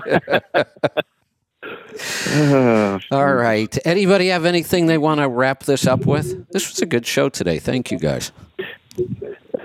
Yeah, one fun. real quick thing. So, you, you know, when I started my testing and consulting business, I'd done it with the full intention that I'm going to have one truck and I'm really going to focus on the testing and consulting and you know that that's going to be my main business. The freight's just going to be a necessary evil. You got you know i'm getting drugged down that friggin' rabbit it's like you get out you run a few loads and the phone just will not stop ringing. And what's kind of really goofy is you know my furniture stuff uh, let's face it the rate's pretty damn strong on this stuff when I, when I do it and um we just got a call. Oh, we're so glad that you're doing this because you know we're going to be so busy coming up, and I've got all these shows that I want to do. I know. So now I'm going to go out and rent a truck Yeah, and get yeah. a driver, and oh my Yeah. gosh, it's just uh, it, it's it's crazy because I'm torn. I, you know, I love to do the the testing stuff, but uh, uh, you know, I, I'm also a guy that likes to be out on the road too. So I love doing them both, and, and trying to accommodate both of them. It, it can be a trick, but uh, yeah, I'm, I'm getting. I don't know. I. I I didn't really want to own any trucks. You know, I'd done that Yeah. early on in my career, and I worked for my brother, and I didn't have that headache. And I can see this already. I'm going to end up with five or six trucks that I never really wanted to have. But You know the. I the- guess it's a good problem to have. I, I know the feeling. The hardest decision I made, and I think back to when I made it now, and, and I'm glad I made it. Actually, turned out to be the right decision. The hardest decision I made was to get rid of the mm-hmm. trucks. You know, it, it. I mm. just thought, you know, that I, I love doing this testing. I love being able to prove it. I love having my hands on this every day. But it, it also took time away from things that I, I just think bring more value. I mean, it. it so, but boy, you know, I, I sat there and just thought that over and over. But if I sell this, am I going to regret this? I mean, it was a hell of a business. I put about two hours a week into it, made an awful lot of money. Um, so it, it was Right, right, yeah. and and it did give me more credibility, and it gave me more options to test things. But it, it was it was tough to sell that, but it turned out to be the right thing. Yeah, yeah. No, I, I, I hear you. It's uh, it's it's it's interesting, especially for this to be happening right now when so many people are. Oh, the market's so horrible Right, and don't get the right, trucking and stuff. yeah. And myself personally, I couldn't disagree more. I mean, I just. Uh, literally, I hear my brother would say this all the time. You know, he sees up to about a hundred trucks, and he's like, "I can run two hundred right now." You know, he said the right, market's right. that that, that crazy. And I'm the same way now. I, mean, if I had 10 trucks right now, I could have them all just as busy Yeah. as busy could be And- and, and and at decent rates when Right. everybody says that we're, Right. we're in this horrible economy and everything sucks. I, I don't see it. I, I, maybe I'm just an optimistic kind of guy You know, when it's it a- comes to that kind of stuff. I don't know, but I don't see it. You make an interesting point right now, and this is something I've talked about forever. We're we're kind of approaching the bottom, really. I mean, it's not horrible. These rates are still really good, but we've pulled back quite a bit. You know, fuel prices went up, and um, what happened was I, I would be the, in the same. If somebody calls me right now and, and wants to get into the industry, I'm doing everything I can to discourage them. It's not a good time right now if you're brand new at this. But if you've got this nailed down, you know how to do this. You know how to spec trucks. You know how to operate them right. You know how to build the. If, if you know how to do things right, this is still a great environment in trucking right now. Yeah, I, I agree. I absolutely agree. I, uh, I just don't know about all the pissing and moaning that you always I hear. know. 'cause We're such I- whiners. it drives me nuts. It's like we're a, we- a big bunch of pussy whiners We that have- you know. yep. It's just it's horrible. That, I couldn't agree more. funny Yeah. when you when you say about that because the you know I do similar things to you do Mhm. well all of that with the consulting Joel. The freight becomes an Mhm. ends to a means. Yeah, Yeah, right. Yeah, no, exactly. exact- And, yeah. yeah. Yeah, it, it So- makes sense, Joel, for you Yeah, to well, have look- have trucks, and, and but it's it's also a lot of work. And then you think, okay, you know, I, I'm doing this work, and in, in some ways, all I'm doing is generating revenue. But uh, there's more than that for you. You are out there proving other things and you're testing things. But you, you look at the work every minute you have to put into those trucks. You think, oh, but I could have been working on this project. I mean, that's ultimately what Right. made me make the decision, even though it was a couple hours a week. Some weeks it was a little more than that. And it always seemed like when I was working on some really important project, was when I'd get the call at two o'clock in the morning that somebody's broke down 60 miles from a major city, and I have to spend the next 10 hours Yeah, trying no, to I- figure out how to fix it. right? Yeah, I Yeah, hear you. it's- it's hey, hey, real quick, Yeah. real quick, totally, totally off subject. I just remembered this. I found a company. You, you know, you've heard of the regenerative braking on trucks. Yeah. I have found a company that is building a replacement for the shock absorbers and the up and down motion. They're turning it into electricity. It is the coolest damn thing. I'm going to call these people and see if I can get these things. Yeah, you know Wow. what? It, it I I don't know how much difference that might make, but it's kind of cool. If not, if it tops off your battery, it, you know, it might be worth it. Well, that's Uh, what I, I, wa- I, I wanted to charge my uh, my APU. Yeah, yeah. So here's a uh, here's an interesting story about that. When I, you know, got invited by Bose to come and see their seat when they were still developing it before it had been mm-hmm. released. It, what a great trip that was. I got to meet Dr. Amar Bose. We got to tour the whole factory. They put us in a beautiful hotel, took us out to great mm-hmm. dinners. I mean, it was an awesome trip. But one of the things I remember, I got to talk to the engineers and I heard the story about how this whole thing came about one of their biggest mm-hmm. problems that they had to solve was with all these actuators and computer chips. I mean, this seat was power hungry. And in the beginning, on their mm-hmm. test trucks, they were putting bigger alternators on the truck just to handle the seat. and they said, yeah, that's not going to work. That's not practical. They did the exact same thing. They turned the up and down motion of that seat into a generator, and that was enough to solve the problem. That's how the Yeah, this Bose guy's seat got it worked. set up yep, the Bose seat recaptured its own power from the movement. Yeah, he, he says he can put this on the suspension on the truck and trailer, and so I'm gonna I'm gonna dig into that. Yeah, pretty cool. I love I'll stuff be like that. To hear yeah. about that, Joel. Yeah. What's that, Henry? I'll be interested to hear about that because I know on Yeah, I'll. Uh, truck two they were messing Mm-hmm. around with that of trying to recapture the energy from the shocks. I'll uh, I'll send you the link. I'll send you both the link that I've got to this, and I, I think he's floating around out there on YouTube or one of those with some short videos as well. Small little company, younger guy, but it seems like he's really got his shit together. So uh, You know, I- it'd be I- interesting to see what he's got. It'd be interesting to talk to him and see. I don't know if I'm thinking very clearly. If we have shocks that could generate power, would it make sense to put more of them on? Possibly, possibly. I got to see exactly how it's working. Yeah. Um, we'll get some more details on it. Yeah, I'd love to get this guy on and pick his brain. I- I- invite him on. Uh, Yeah, we'll invite Yeah. him on. If Yeah, he wants I'll to come on, we'll do that. Yeah. All right, I'll see if I can make contact with them and what we can get done. All right. Sounds good. All right. We're going to wrap this up. Great show today. Thanks for all the calls. Thanks to uh, Joel and Henry. We'll do it again next week. Have a great weekend. Be safe, be profitable, be fit and healthy. Always do the hard work and master the journey.